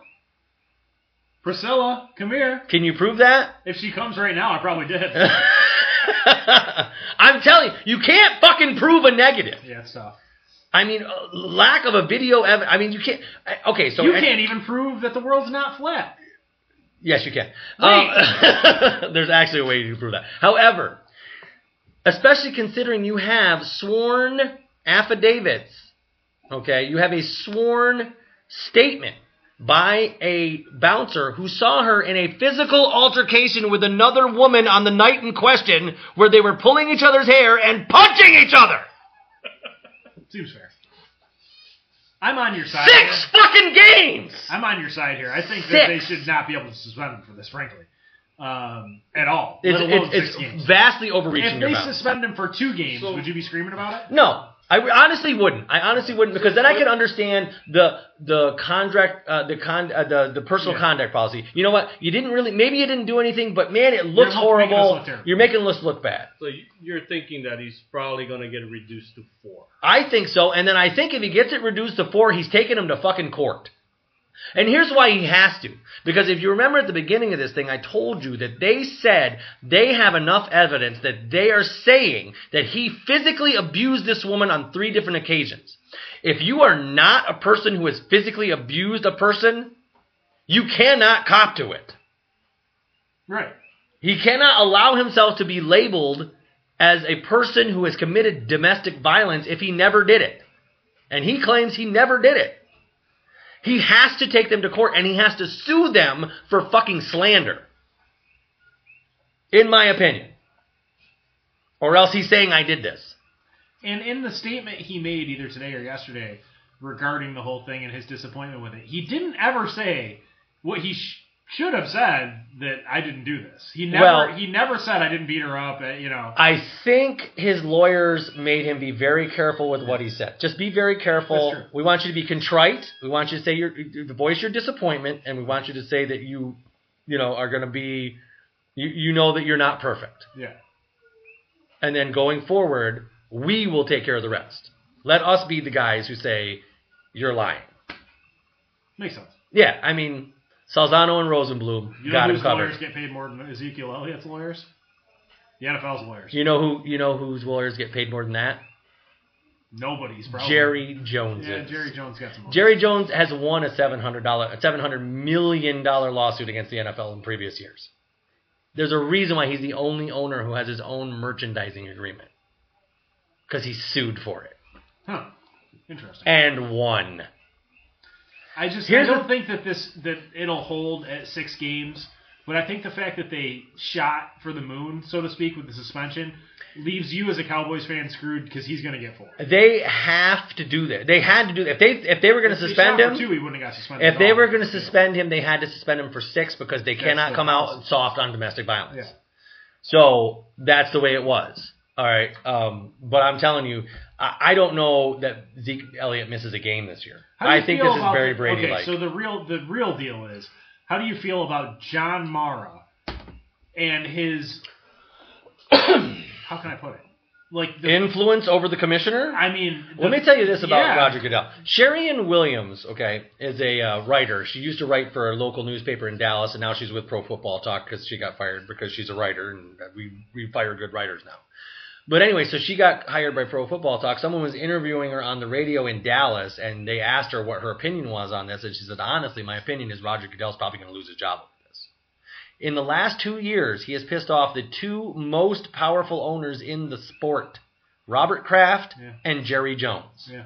Good luck keeping your job. John Mara is not going to save you. Art Rooney is dead. I'm sorry, Dan Rooney's dead. Good luck. I It- think it's a bad look for the NFL that the Gi- the Giants who have a their owner on the committee, their kicker gets one game with more evidence and a brutal history of doing this to her, and Ezekiel Elliott with questionable evidence and a bunch of you know He said, bystanders. she said, yeah, it- and really. no one willing to You- corroborate the woman's story. The fact is, one can be taken to court and one can't, and the one that could be taken to court gets a game from an irrelevant position. Correct. Like, Delete, you know, and Right. versus offensive player of the year. Do you remember the uncapped year? When the CBA was gone and the and the NFL was on operating under a year with no salary cap. I remember that happening, but I don't remember the consequences or where you're going to go with the story. Well, the consequences were two teams were uh, fined. They were fined in a, in a way that they lost salary cap space because it was said that they didn't operate in the spirit. They abused the uncapped year. Correct. essentially. Um, I want you to guess which two teams they were. I'm going to go with the Giants and the or the Cowboys and the Patriots. It was the Cowboys and the Washington Redskins. Or- or- Oh, I was gonna Both say teams either that or in another- John Mara's another fucking NFC team. division. Yeah. NFC One team. was fine. One was uh, levied an eighteen million dollar cap penalty. The other a thirty-six million dollar cap penalty. I could see Washington actually being guilty of that. Right. However, Not that it matters. there was no salary cap. Right. So spirit of the law. like- Right. And funny that they were both in John Mara's division. I'm just saying. I'm not saying, but I'm saying. All right. So anyway, It- It's the first thing that crossed my mind when I saw Ezekiel Elliott suspended for six games was, boy, John Mara's on that committee, huh? it sure is. I mean, and I have no vested interest in that And guess division. Or, guess who the Cowboys play week one. Shocking, right? It's on, Again? honestly, yes, yeah, again. It's honestly shocking that they don't play him twice in the first six weeks. It would be really weird if it was ge- game one and game six where it's against the Giants, wouldn't it? All right. Well, anyway, let's move on because there's a lot more to talk about in the NFL. Uh, let me check. Let me do a little. Let me time see if there's check here. actually anything. Uh, no, just a little time check. Oh, we're good on time. So good. All right. Um, so let's move on here. Players to watch this year, uh, other than Ezekiel Elliott. I'm telling you, I really think that this it's it has a potential to be a Brady situation. Injunctions. I think he plays the whole year. I mean, there- I think there's a chance he plays the whole year. I don't know how you get lawyers involved and don't in, unless the NFL just has so much power that they can go, it's our personal conduct policy. It's completely irrelevant what the court of law finds. And I mean, I guess they probably can do that. But I don't know how you get to the point where you get lawyers involved and he doesn't not get suspended. Like, once they said, once they said, once they basically said, we have found evidence that we believe he's a he's physically abused this woman on three different occasions. He's they're going to get sued. I think there's no way they, they don't get sued. yeah, it makes sense. Yeah, I mean, the court of law didn't find that, so Right. who are you to find that? correct. And who are you to say that in a public forum Yeah. about me without evidence that the law finds credible? All right. Anyway, so players to watch this year. Obviously, uh, we'll, we'll go with you know, Dak Prescott's a player to watch, of course, because of his incredible rookie season, Pepsi Rookie of the Year. Steve, who's your player to watch this year? Breakout player, other than Ezekiel, uh, Darren McFadden. So Brandon Cooks is a good one to watch. I think so. It's gonna be fun to Jesus watch. Christ, man. yeah. Um, Talk about a guy who upgrade. I mean, I don't know, He- Look, Breeze was the man. So but if you're going to upgrade your situation, not your quarterback necessarily, but your situation as a whole, Brandon Cooks is feeling a lot better about his chances this year of making the playoffs. oh, no question. Anybody else? Jay Cutler. Jay and Smoking Jay, Smoking Jay, because he signed with the uh, Dolphins. Jay Ajayi. As I said to D- Steve the morning that he signed with the Dolphins, as he signed for the Dolphins for uh, uh, ten million dollars and a carton of reds. Cigarettes. Uh, Here's the thing. I don't think that they downgraded at quarterback. To be perfectly honest, I, I joked earlier about not thinking Cutler's good. but He's good he enough. Is in that group that I also referenced of guys you can't upgrade from. right. Like he's you don't want Jay Cutler to be your quarterback. f- You know, for Right. full disclosure, because it means You you are not can't. good enough to win the Super Bowl, and you can't find somebody better to upgrade. But as a Because they're short term, all- as a short He's a term great solution, villain. yeah, for sure. As a short I'll be honest. If I was a Dolphins fan, I would have preferred they pick up Kaepernick. Um, here's why they couldn't. Do you I un- like Kaepernick. Do you understand why they that was never going to happen? I have no idea. If you recall last year during one of his press conferences, he wore a shirt with the image of Fidel Castro oh, okay, all on right, it. yeah, okay, that's And he was touting Fidel Castro's literacy rates in Cuba. Wrong That's the part of the one NFL city that that doesn't fly. Like anybody else that doesn't sign Kaepernick, you can give him a lot that's of a shit bunch about of people that fled Castro rooting for him. Right, Yeah. thirty-four percent of the fan base is Cuban American, and it's just it's it's the one and people who are gonna bash Miami for it, bro. They can't sign him. They cannot sign. They're gonna get boycotts. The other thing is, I mean, Cutler played under Gase. Yeah, Just- and had his best year ever under Adam Gase. 2015, Cutler was pretty good. I've al- I've always been of the opinion that Cutler's all right. I just glad my team doesn't have to have Cutler. I mean, Correct. I mean, I, I don't disagree with that. I mean, my team had Tony Romo forever, and and what I but used to he wasn't that. I, I'm telling you, Romo I was used to good tell enough to win a Super people Bowl. Jay Cutler is the guy you think Tony Romo is. Yeah, Tony sure. Romo's not that guy. Jay Cutler's that dude. Yeah, it's true. And even so, you'd rather have Jay Cutler than Jay Fiedler. oh yeah, You know, I mean, or Sage Rosenfels, or any other number of guys who started. Matt, uh, every Bills quarterback in the last Matt ten years. Cat, exactly. Matt Castle, Matt Schaub. I'd rather have Jay Cutler than Matt Schaub. Yeah. Yeah. You're right out of Matty Moore. I'd rather have Matt Moore than Matt Schaub. That's what Steve said. Actually, honestly, Steve's like, ah, they got Matt Moore. They don't need this nonsense. And eh, Matt He's Moore, okay. okay, Yeah. he's okay. Um, if you, I think if they had a better, if they were at a better roster around him, they would just have stuck, just stood pat with Matt Moore. But they're just they're kind of fringy, and it's they're a borderline playoff team. And man, they don't want to take a step back this year. They made the playoffs last year, man. But we're not talking about the They, AFC. they could make the playoffs with Jay Cutler. Yeah. uh, no, absolutely they could, absolutely. Uh, and They got four free wins. You got a player to watch other yeah, than Brandon- JJ Watt. Okay, JJ Watt. Uh, How about TJ Watt? I want JJ. All right. Because here's the thing. This, in theory, is the first year you get with Watt and Clowney both healthy. If And you no can- Will Fork. If you can get both of them healthy for 16 games, If that ever would have that's happened, so though. freaking scary. If that ever would have With a happened. with a younger Wilfork, oh my god. Yeah, I mean, Will Jaden Fork, Clowney- he's- That's the dude. best three four. It might be the best three four front line ever. If in their, I mean, I mean, yeah, you got three guys that command a double team. What do you do? right. Clowney, Will You Fork, need a fi- and you Watt. need an offensive line and a tight end to stop your three man line. Man. All right, So that's good though. I mean, I That's my think guy. JJ Watts. Yeah, that's a And good one. so I mean, so those guys still got they got Jonathan, Jonathan Joseph. And, No, they're not bad. Defense is going to be Yeah. No, it's stupidly gonna be good. stupid good. Yeah. Yeah. Are you ready to buy your Will Fork jersey now? Oh. and rock it forever. Dude, I've always been a huge Will Ford fan. I mean- the guys the Patriots let go, like McGinnis you mentioned earlier. I don't like. I don't go. Well, fuck him. He's not a Patriot anymore. Right. I, I'm like that dude's a Patriot for Well, no, life. because you have the luxury of like, yeah, I mean, it's cool. They're going to a non-threatening team. It's fine. well, he, he not- never lets anybody go to a good team. like, Richard Seymour, like all those guys. Well, he let Welker go to the Broncos, but he's like, wait, that, that guy's done. I mean, you mean, I mean, done. He had the concussions. Dude, they offered Welker two years, ten million, and he Hmm? went to the Broncos for two years, twelve million. There had to be something with guaranteed money or something where Welker went. I'm going to take that money. Because I need the guarantee. Because I yeah, I need it. I'm, I'm not ever Mm. going to earn that money, so I'm just going to rob this team. Right. You know, And he basically almost never played for Denver. I know. Yeah. So anyway, all right. So let's go on toughest division in the NFC, guys. This is our 2017 NFC preview, Sports and Beer with Friends. Toughest division. Who do you think the toughest division in the conference is, Steve? Seriously, gotta be NFC East. Okay. I mean, just- I mean, that's that's. I mean, that's. I mean, what do you think? I think the South. I, I almost agree with you there. Only because I like the NFC East is tough. You got the Giants and the Cowboys. After that, I think the Skins are not going to be that good. and the Eagles are not good. The Eagles are not The good. Falcons, Not yet. The Falcons, first of all, are going to be starving, hungry this year.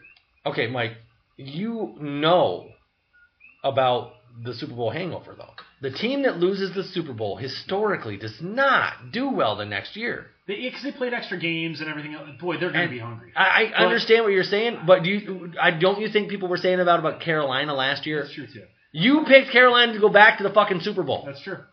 That's true. and what did they do? Six and ten, Seven and nine, but whatever. Who's counting? No, that, they might seven, have- eight, and one. Yeah, something like that. um, but I think I think Tampa Bay's on the rise.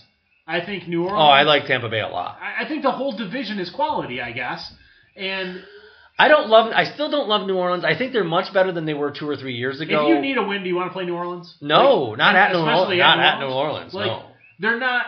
There's nobody in the division's a doormat. They're all teams with a lot to prove. Right. I think. I think the Saints, personnel wise, they, they Defensively, they're still a mess. They They're just still are a not mess. great personnel wise, but Drew Brees is good enough that he's gonna. You're not gonna win less than six or seven. The other games three with Drew teams in Brees. that division have players on both sides of the ball, Yeah, and they really don't.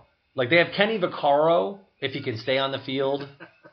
I And get I, it. I mean, it's just uh, defensively, they and they just lost Nick Fairley. Like the one guy, like oh, we signed Nick Fairley, and he's like, oh no, I, I might have health problems and can maybe never play again. Yeah, damn. Yeah, well that sucks. But the uh, you Cameron know, Jordan, I guess, is another guy for them. when you start, Not to be confused with Jordan Cameron. it's funny when you start. You know, with the NFL, all the prognostication always falls back to last year, and it's the worst ever. Because what happens is every year in the NFL is so different than the previous year that teams that you were, that are awful, like we're talking about how bad the Jets are going to be this year, all Oh right? And you think personnel wise and everything else, the Jets are going to be horrible. Oh my god. You you don't know until they line up True. and play these games. True. You just Listen. don't know. last year, my my favorite football team, the Dallas Cowboys, were a team. They were an that- eight and eight team coming into the year. Like if you were lucky, They were four and twelve the previous season. They Yeah. had just lost their franchise quarterback again, again, and they're now they're starting a You- fourth round rookie. Now coming into the season though, you thought Romo was going to play, Yep. and you had some upside. You had some. I figured some hope, I I picked them to go eleven and five if you recall from last year's shows. Eleven and five, which was, was, which was a Homer ass with prediction. Romo. Homer prediction. And then, and then they end up going thir- 13 and 3 with a rookie quarterback, a rookie running back. They missed Des Bryant for three games. Their defense was sneaky good, I guess. I mean, they were a top five defense. But the running game kept the offense on the Mind you, field. they lost the first game of the season. And they lost the first game of the season. Right. And they only lost two more, and one of them was the last game of the season, I'm saying which they were barely 11 didn't even weren't they 11 play. and one At one point, They were 11 and 1 at one. They won 11 straight games. It was the longest winning streak in the history of the franchise. Mind you, the winningest franchise since their inception. No franchise has won more regular season games than the Dallas Cowboys since 1960, and they won the most. The, their, they had their they had their longest winning streak in, uh, in a single season ever, and their most wins in a single season ever last year. so thirteen is the best. Thirteen and 13 and three. three. is the They've done best regular it season three they've ever times. had. Three times. I Yeah, can't believe they've never been fourteen and two. never been 14 and Yeah. two. oh. Never started. uh, The best start they've ever had was 8 0. Sure. So so there it is. Okay, so my toughest division, I actually agree with Mike. I think it's gonna be. I think the most competitive as far as toughest, most. I think you're right. I think the top two teams in the NFC East are gonna be a real battle all year. But I think from top to bottom, the NFC South is the best division, uh, competitive wise in the conference. I think that's gonna be a dogfight. Yeah. I think. Well, we'll get to that in a minute.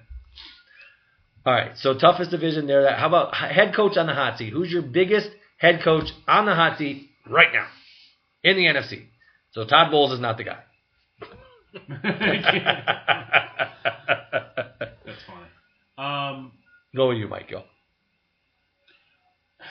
you know, I really think the Giants need to have a great year because they spent a lot of money these last two off seasons. They've made a lot of moves. There's a lot of people picking them to do well. Mm-hmm. Um, so I think I'm going to go there. I think that's you know they can't. And their biggest rival wins the They're- division they're cool. behind rookies. Their coach now has what one season under his belt. Yeah, but I still think Is it one or two? it's- it- just the one year. I think. Yeah, okay, it's one. You're Yeah. right. You're absolutely right. It's one. Um, and so I think he's really the Giants have been competitive year over year over year, Yeah. and you spent all this money to make them better. I don't know if they have to win the division for him to keep his job because again, No, not the but- longevity, but If they take a step back and go to like six and ten or five and eleven, Then that, there's a chance, that could be yeah. trouble. And, and I'll tell you what, the, the team it has the potential. uh, it's a Super Bowl quality roster in theory. Right, but it also has the potential to go the other way. Because Eli what if, Manning can throw four picks every game. and Eli Manning is 39 years old, 38 years old, something like that. 30, he's in his late 30s. He could get an injury, and then you're stuck with Josh Johnson, Who's he drafted? Oh four, right? 03. Oh three, okay. Uh, Yeah, and it's 2017. This is his 15th NFL season. All right, uh, hot seat. So, so I got a couple coaches that I mean, you know, s- most people would say like, "Why- why them? I mean, they got like fucking ridiculous records with their team, a lot of longevity too. Um, first one would be Mike McCarthy. Yeah. I don't I disagree think with that, that is, actually. you If know- they took a real slide, Yeah. absolutely. Well, I mean, shoots if they're even as far as making the playoffs, but you know, getting out in the first round, Mm-hmm. something like that. Yeah. Um, Sean Payton. I mean, that's you know, same thing. I almost feel like it's been time for a change in New Orleans for a couple years. They need a GM. Well, that's for sure. That's for sure. Um, Is Sean Payton very involved? Is he the GM and the coach? He's not, is he? no, but he has a has lot of control, input. yeah. A lot of input. Um, boy, uh, I I kind of think Sean, I like Sean Payton there as well. Um, I Is it Ron Rivera in Carolina still? yes, That's another one. Right? I think that's a possibility Yeah. too. You Uh, can't go 15 and one and then go seven and nine two years in. a like row. I would say Quinn safe. Um, Oh, pff, oh definitely. I think Dirk Cu- Dirk Cutter could get himself fired if th- if that team is like a four and twelve team. I think Cutter could be. That's Tampa Bay's. Yeah, it's Tampa. Dirk Cutter's The, kid. the other one, I mean, just I mean, Cutter has what two seasons under his belt? Yeah. Okay. Um, Mike Zimmer. Yeah, John Fox. If they're just completely horrible in Chicago, Mike Zimmer. What they, they started off what five and oh, six and Yeah. oh last Yeah, year, and just took and a then just- shit. yeah, and we're like, did they finish eight and eight or? The problem with the NFL is every franchise thinks they're going to make the Super Bowl every, Every year. Like, and, and so you Who is the can't- Detroit Lions coach?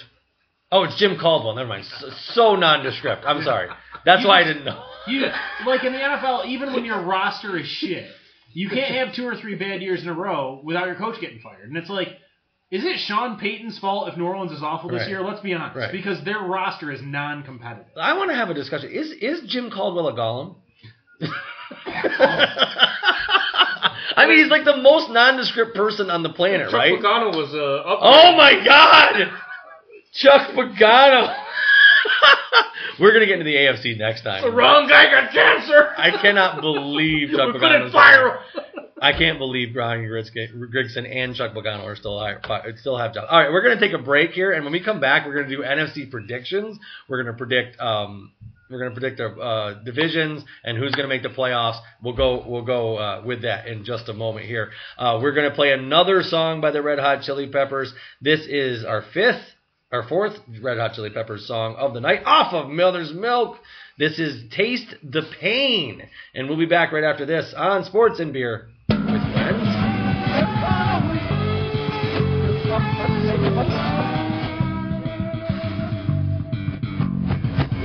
Flat on my back in the loneliest growl. I'm staring the ceiling 'cause I cannot fall asleep tonight.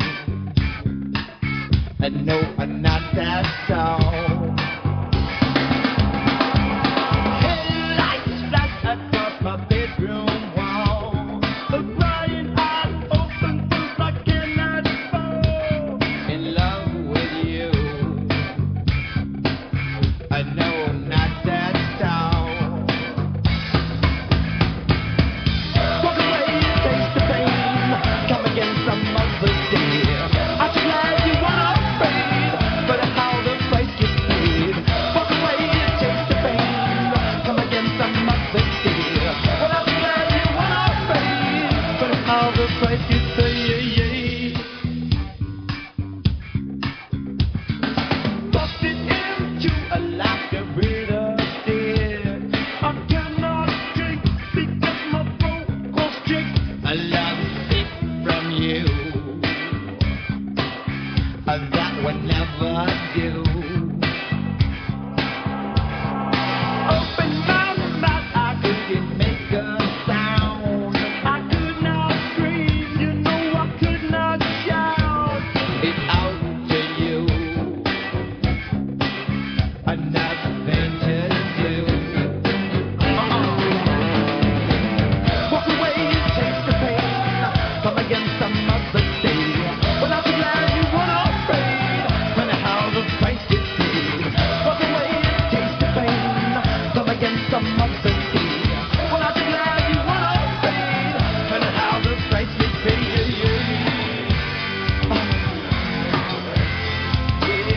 Yeah.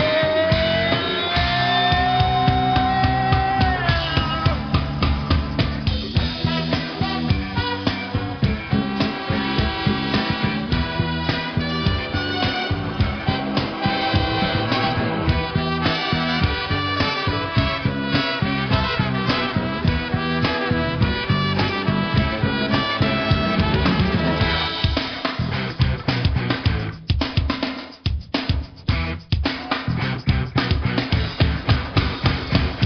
This may come as a shocking surprise. I have to take a walk. I have to kiss it goodbye.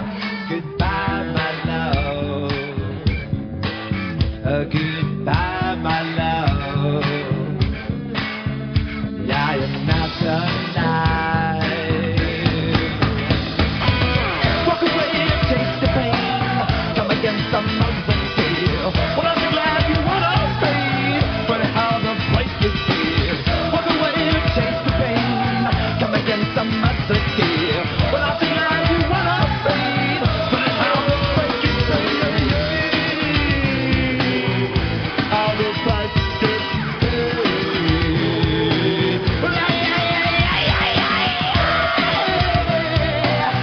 I got to pay the price. I think I walked away.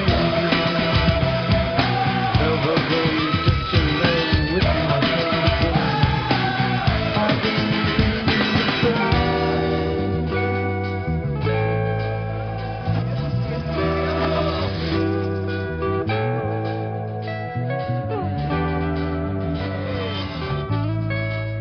And we're back. It's our final segment of Sports and Beer with Friends.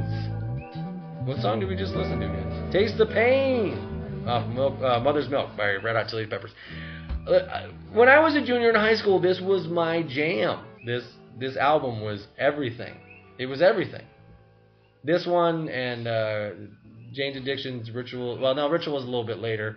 Um, d- uh, the I'm trying to think what you were on, like and Justice for All. Like, yeah, that was one. Yeah. That was for sure one. Uh, a little bit later in my junior year, the uh, Appetite for For Destruction Yeah, came it out. There was it some had good, to be that. yeah. And then '91 was like uh, "Shake Your Moneymaker" by the uh, by the Black Crows. Ten came out. 10 was 92 as well. 92 was a, a watershed year for music with uh, Smells like Pearl Teen Jam's Spirit. 10, uh, Nirvana's Nevermind, Or not- uh, Bad Mi- Bad Motorfinger by Soundgarden, and I think Alice in Chains' first album came out that year too. It was, good year. pretty good. And I think Gish from S- uh, Smashing Pumpkins was 1992 as well. So really great year for alternative music as- in particular, and hip hop as well. 'cause 92 was killer. Black Sunday. Word. All right. So anyway, so we're back. We're back here on Sports and Beer with Friends. Hope you're enjoying our NFC preview. We've talked about a few things. We're gonna talk about a few things more. The first thing we're gonna talk about, we're gonna get into division winners And then uh, after that, I guess, suppose we'll kind of through that we'll get to playoffs and what we think uh, the playoffs are going to look like for the NFC. Um, we won't do our playoff predictions of who's going to win. We're going to save that one for closer to September. Um, next week I won't be around, so we won't do a show next week. But two weeks from now, hopefully, we'll do one. We may have to go back to the old format where we do the call-in thing. Because Mike's moving across the other side of the island. He's going to be like an hour and a half away. It's not that And I'm far. never going to see him. Oh, my God. Maybe I'll just It's a drive little over- too- maybe I'll it's- drive over to the show. It's a little too far for you to do it on a Saturday night after working all day. yeah, maybe. Yeah, I think so. But we'll we'll get it figured out. But anyway, so let's get into that division winners. We're, well, not even just division winners. Let's figure out wh- how it's going to go. Do you guys want to start with the NFC East or end with Let's the work NFC? our way from the bottom up instead of because you want to end with the East. That's the otherwise all the All right. I we mean, lose all our firepower. I, I think as you go from NFC West, NFC Central, NFC South, NFC East, I think it gets more and more difficult to predict. I Sure. think. Okay. So NFC West. We'll start with Steve. Um, how do you see this thing panning out? The four teams in NFC West: uh, Seahawks, Cardinals, uh, Niners, and Rams. Yeah, so I mean, Seahawks is Compelling. yeah, it's definitely the class of the division. I don't um shoots. I don't think Carson Palmer stays healthy. That's gonna be a struggle.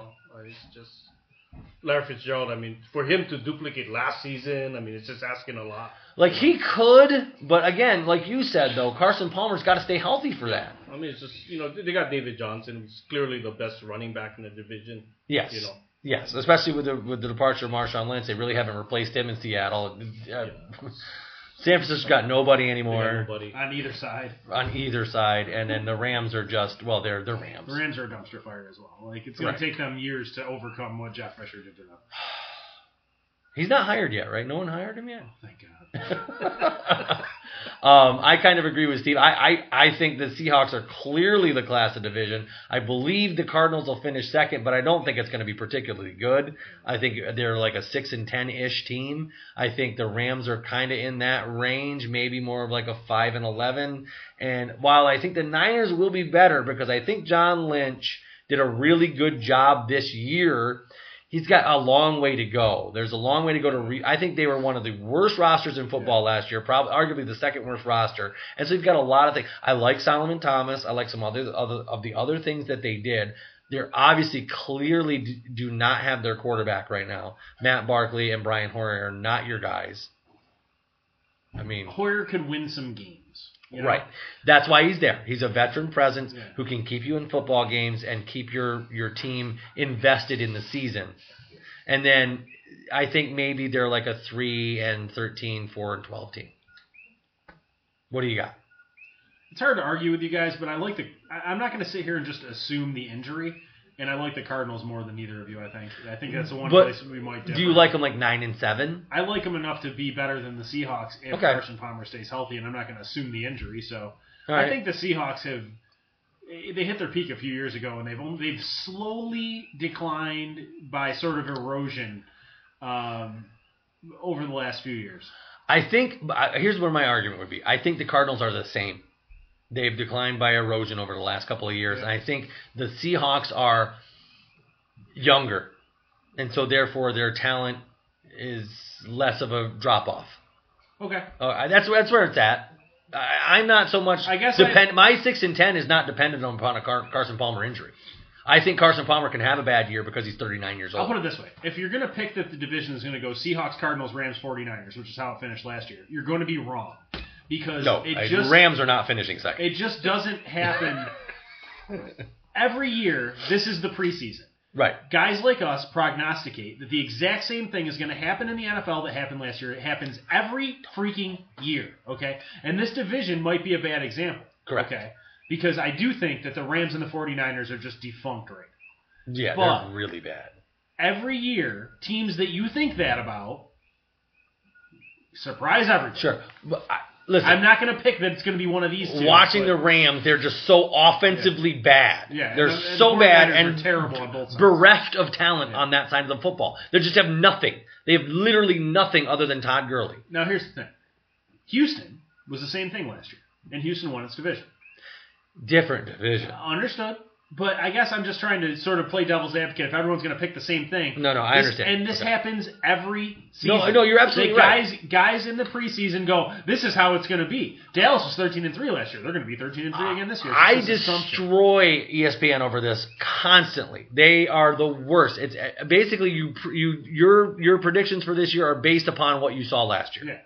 But to a degree, you have to at least take some of that into account. you do have to take it a little into account, but what people always forget about the NFL is even when teams are 14 and two, they won a bunch of games by four games For or sure. by four points. I should It's say. so Like, close. The and- margin is yeah. so close. The difference between 13 and 3 and 8 and 8 is literally a few field goals. Like, Go back through the Cowboys' schedule last year. They won a lot of close games. and the ones they lost were probably the same. Like, and they to lost be a lot fair, of. They lost three close games. Not a lot. but well, the last one was not that close, but I mean, well, I mean, it doesn't even count the because last they game didn't, play. matter. Right. And they didn't basically didn't play it. All right, so NFC Central. Mike, how bad are the Bears going to be?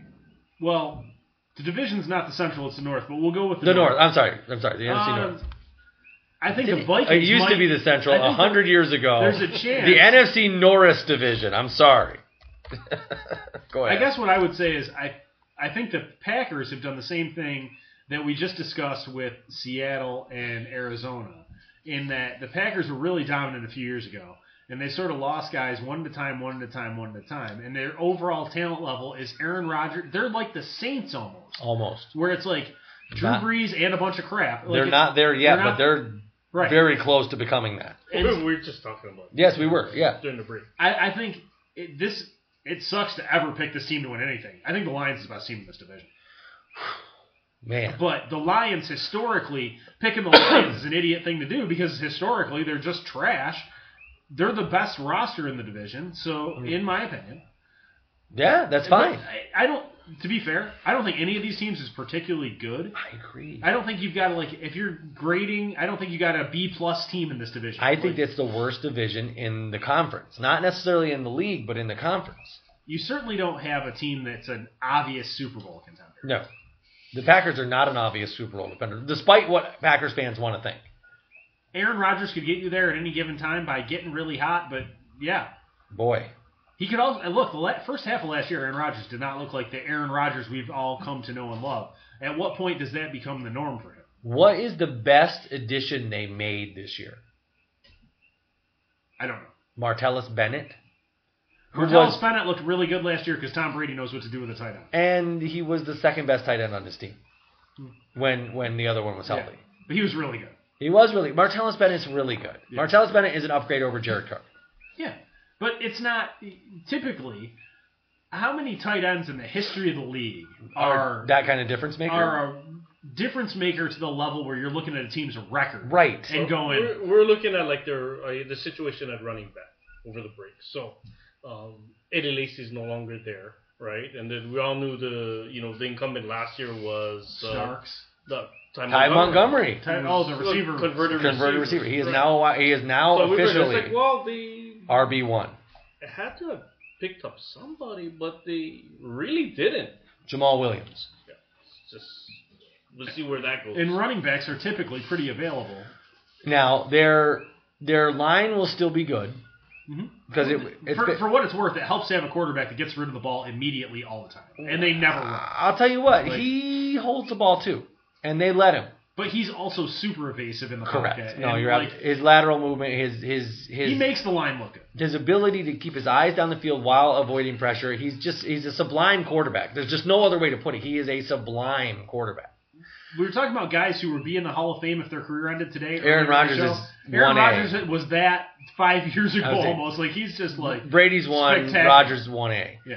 Um, I think If Rodgers had three Super Bowls, the Oh my conversation God! would be is it Rodgers Brady or Rogers? is the best quarterback in the history of the league because Possibly. statistically It's so good. he is the best quarterback in the history of the league. All right, so here's what I think. I think the Vikings are they kind of showed you what they actually were last year with their final record. Yep. I think they are very similar to that. I agree. I think the Lions will be better than they were last year and the only real competition for Green Bay. I think Green Bay takes a step back. I agree with you. I think the Lions make the playoffs and I think the Bears while they're not going to be very good, are going to show some signs. I think Trubisky's actually probably a good quarterback. Keep hearing good things about him. I think he's probably good, and I think that they've done. An, I, I still like. um Oh, who's the running back? Good lord, I, I'm Matt- blank. No, it's No, no, not. no, He no, was it's not. first- Blank. It's um, he was a rookie last year. I, I I had him in fantasy. the and everything. only other rookie who was really any good last year, as far as a running back goes, I guess that's probably not true. But uh, I, anyway, I think the Bears are going to be a bad team,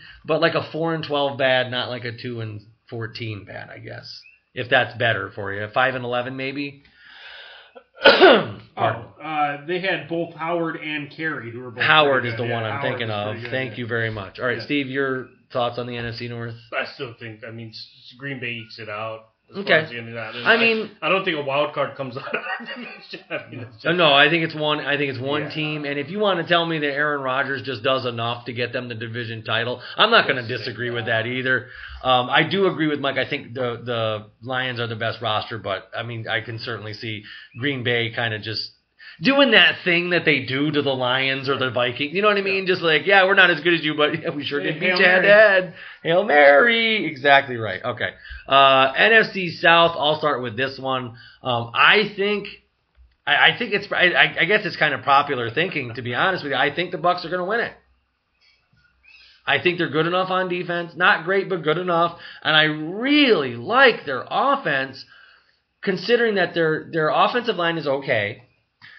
Jameis Winston is pretty good, despite what I thought he would be I thought he would be such a dumpster. a dumpster fire, but he's not.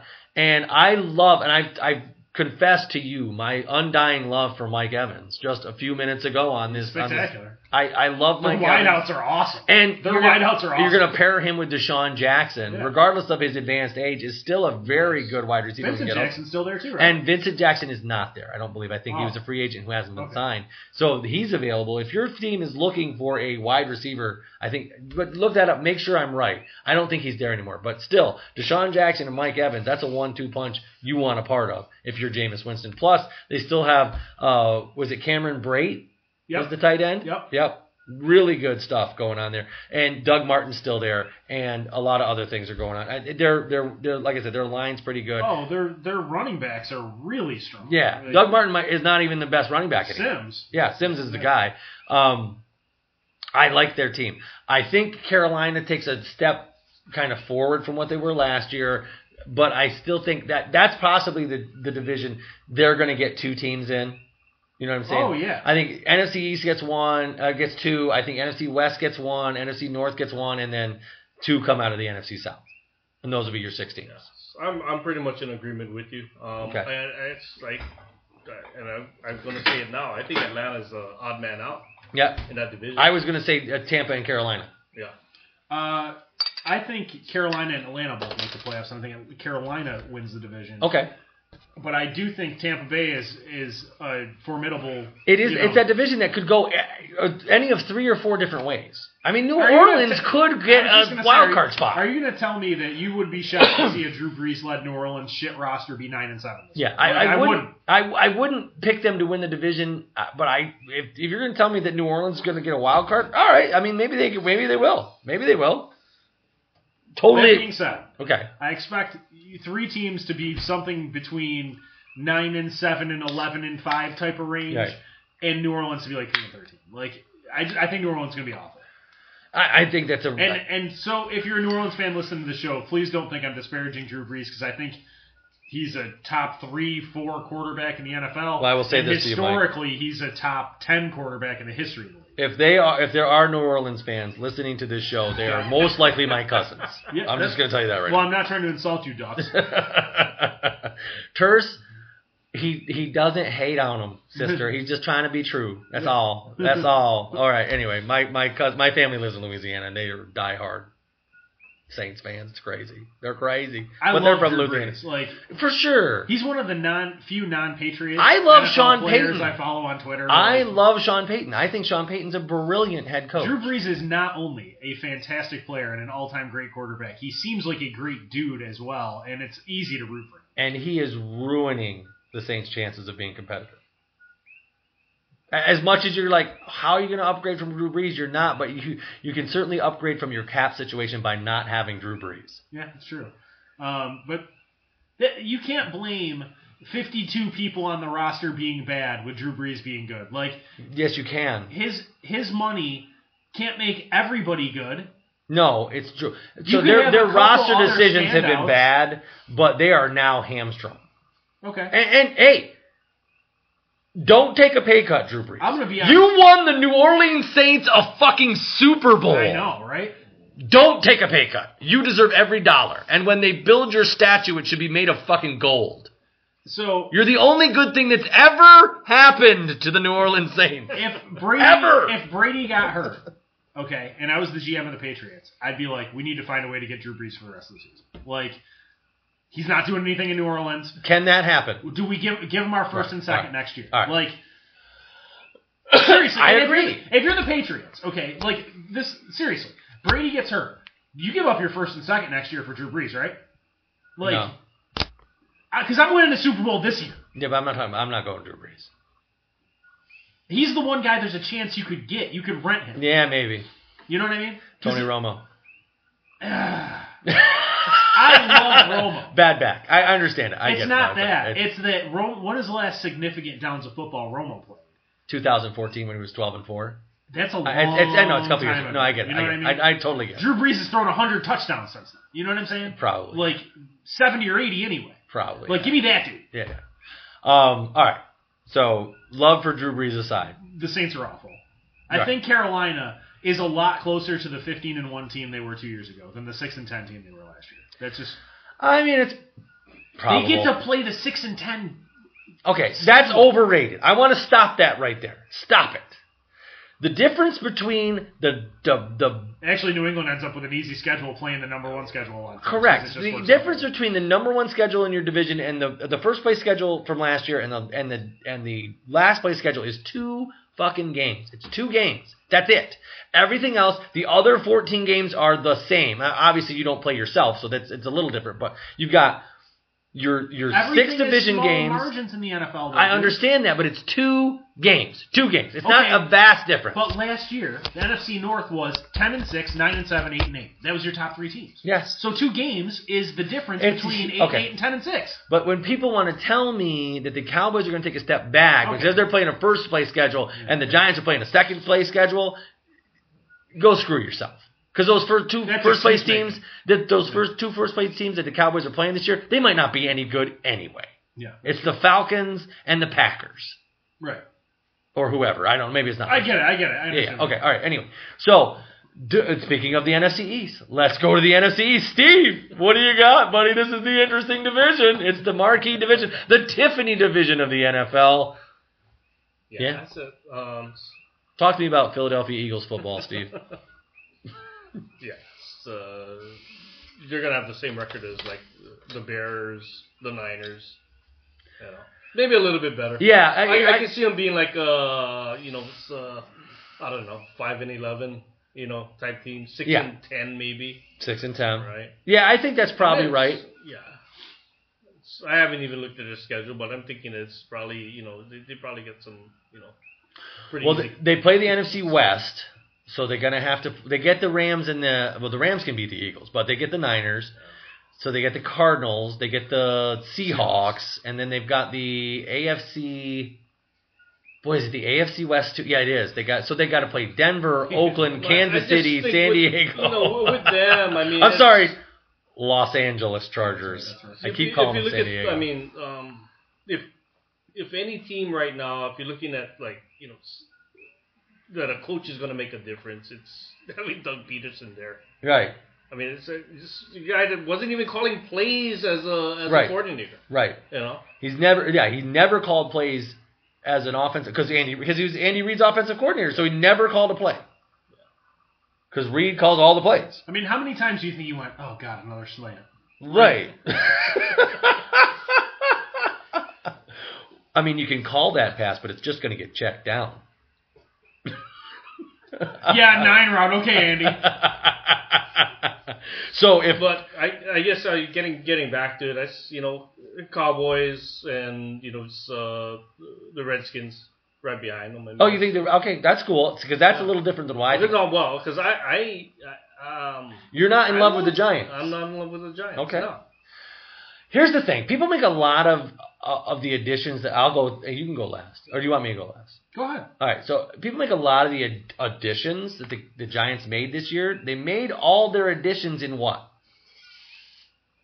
On the offensive side of the ball, uh, And receiver. particularly in the passing game. Yeah. What was the one thing they were good at last year? yeah, they're already good at that. Right. Yeah, And so their offensive line that was complete, and utter garbage. yes, uh, and their running game which went, Paul Perkins. yeah, they did nothing to improve either one of those areas. When you have four running backs, you don't have any running Right. backs. And their defense, which was heavily dependent upon new free agent acquisitions last Olivier year, Vernon. was very good. Olivier Vernon, Janoris Jenkins.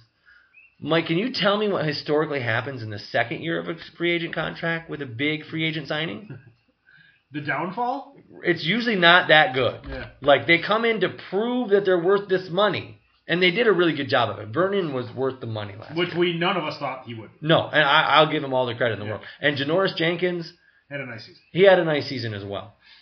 I'm telling you, they're not going to do that again. They're not. I mean, it's it's probably it's not statistically likely that they're going to be as good this year as they were last year. Okay, if you're gonna make that argument, And they were only the number ten defense in the league last year. It's not like they were top five. There was another team in the division that was top five, but the Giants were not that team. you're hurting yourself with the argument you're making only because it's so easy to come back and say Correct. sophomore slump No, absolutely, for Prescott. And absolutely. Like, but do you really? Well, Elliott for sure because he's going to miss a number of games. I'll put it this way: if Elliott plays ten games, he's going to run for a thousand yards. Now- That would be the, the No, yeah. If he plays ten games, he'll have thousand yards. He'll probably have twelve hundred. He'll probably be the fourth leading rusher in the league. How many times though do guys come out and have great rookie campaigns that these guys had, and then the second season you go, what happened to this guy? Does Dak Prescott seem like that guy? He doesn't, but nor do any of the other. rookies Ah, who- Robert Griffin III se- seemed like that guy to me. Okay, you named one that w- that I would agree with. Okay, Um, you know, Nick Foles was another one where Yeah. Eh, you know you had that great season. You kind of go, can you duplicate Does it, twenty-seven? re- does it touchdowns, really? two Does he picks? really look like this that guy? But Dak Prescott kind of looked like that guy. Because it was good decision making. It was it was incredible stuff, Right. you It, know? it was totally repeatable stuff. It was That being guys. said- It was a guy who doesn't throw a ton of interceptions, who makes good decisions with the football, who is physically gifted. the thing about interceptions is Tom Brady also makes great intercept, great great d- reads and everything else. Right. And Aaron Rodgers makes great reads. Those guys typically throw more than four interceptions in a season because it's just ball gets tipped, guy catches it. Like that's flukes happen more than four times Yes. a year. You know.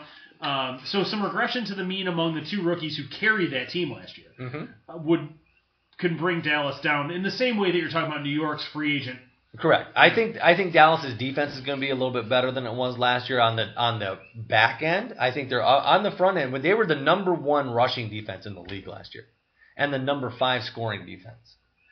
Um, so Who did they lose on defense? Church. they lost Church, Claiborne, and Carr and Wilcox. Okay, and But all, their secondary was bad. Not right, bad, but, Uh, not this great. is the thing that pundits have been saying. Well, they lost all their secondary. That's literally the one place where they were horrendous last year. They were awful. Yeah. The only good guys were Byron Jones and Orlando Scandrick, and they kept both of those guys. Yeah.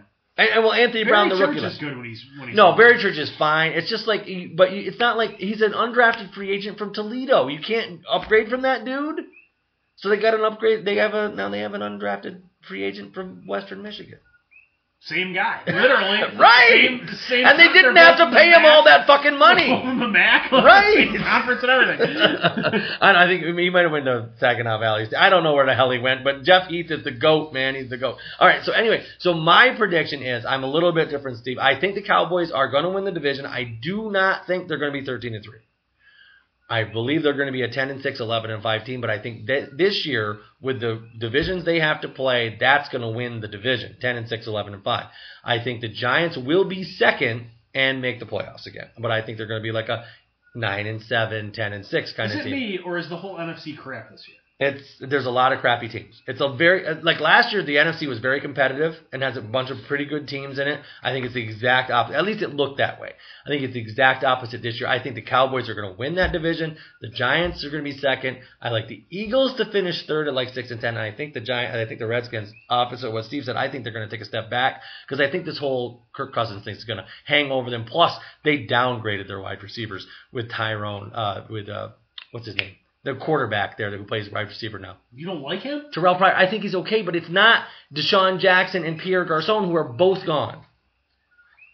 And if Jordan Reed doesn't stay healthy again, then it's really bad. And they Yes. don't have a great running game, and their offensive line is. And they just lost Trent Murphy for the year. I guess growing up a Patriots fan has just led me to believe receivers are overvalued. I understand that, but so are mediocre quarterbacks like Kirk Cousins. I, I don't, mean- I, I put it this way: I don't think Statistically losing- good, I don't but think losing Deshaun Jackson and Pierre Garcon in, in a situation where the only way to keep him was to overpay him is a loss. I just don't. I don't think it is in the long term either, Mike. But in the short term, it can be. Yeah. I, I think they took a step back, and it's now because now you're dependent upon Jamison Crowder and Ty, Terrell Pryor. How can I put this? The, this division, to me, is a coin flip between Dallas, Washington, and New York. Okay, And the only reason I would pick New York, who I despise as a football team, is because other people who know more than me seem to think New York's going to be really good this year. That being said, I think the Cowboys are the best team personally in the division. I think that what Dak and Elliott did last year wasn't fluky. I think they did it in a very repeatable fashion. I think that there was nothing about their performance that made me go, they got lucky. I think it was, if anything, you're young guys that are only going to get better. yeah, Um, so playing devil's advocate, with the idea of the sophomore slump, frankly, because I think they're both going to just be really good players. But I think if you're going to make a case for someone besides the Cowboys, the Elliott suspension is a big deal. Yeah, they it have can be. other It good could be. running backs, but Elliott is not a good running back. He's a great Elliott's running a an elite talent you're at correct. running back. You're absolutely correct. All right, so t- give me this uh, number one, se- just to get your number one seed in the division and the conference.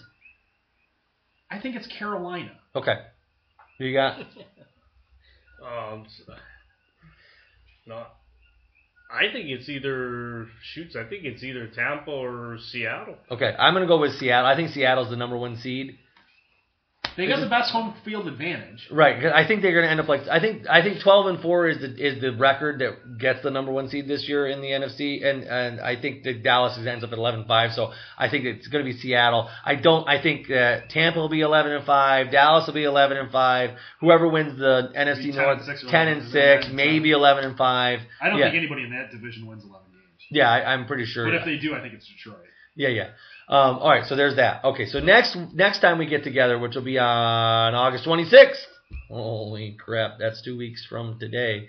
We'll talk AFC and we'll break that down. And then what we'll do is uh, the very week after that, we'll get back together uh, in some way or fashion and do Because our it'll be the the, the, week, week. the Saturday before the NFL starts, and we'll, then we'll do our like our playoff predictions, MVP predictions, stuff like that. Okay, but uh, hey guys, we've we've been on the air for a couple hours already, and it's time for us to go.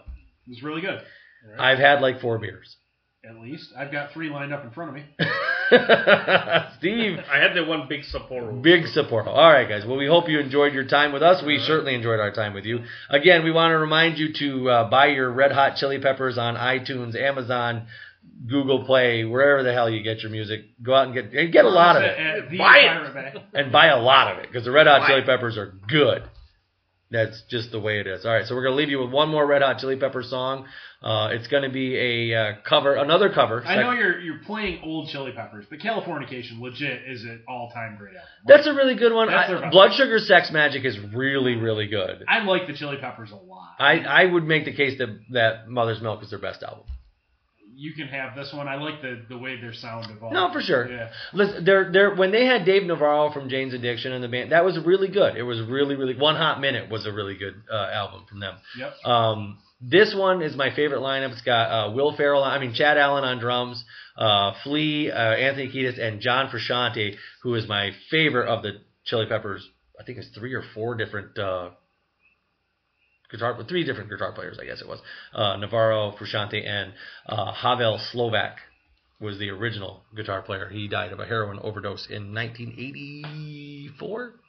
80s were bad years for fucking. it happened, dude. It happened. It happened a lot. All right, so we're gonna do another cover. This is another cover. Uh, this At least is he a- didn't get run over by a bus. that's true. Uh, but fell on by a bus, Cliff Burton. Actually, that was uh, anyway. There was a big story on Cliff Burton the other day. His father is uh, donating all his royalty checks to charities. good for him. Cliff Burton was the bassist for Metallica, original bassist who got uh, Died in killed Sweden. by a bus. Yes, killed killed by the tour bus. Um, death by tour bus. Crazy. All right, so this cover is a cover of a Jimi Hendrix Experience song called Fire, and it's uh, pretty amazing. And Flea's bass work on this, as it always is, is just amazing. But I want to remind you that you can follow the show at Sports Beer Show on Twitter. Follow Mike at Mastrolia One Two Three. Follow me at Duckman for Real. Follow Steve on Instagram. We'll get him on Twitter someday. At Steve One day. Core. Actually, I actually have a Twitter account. I Did just you- won't. I don't know what the password is. I forget them already.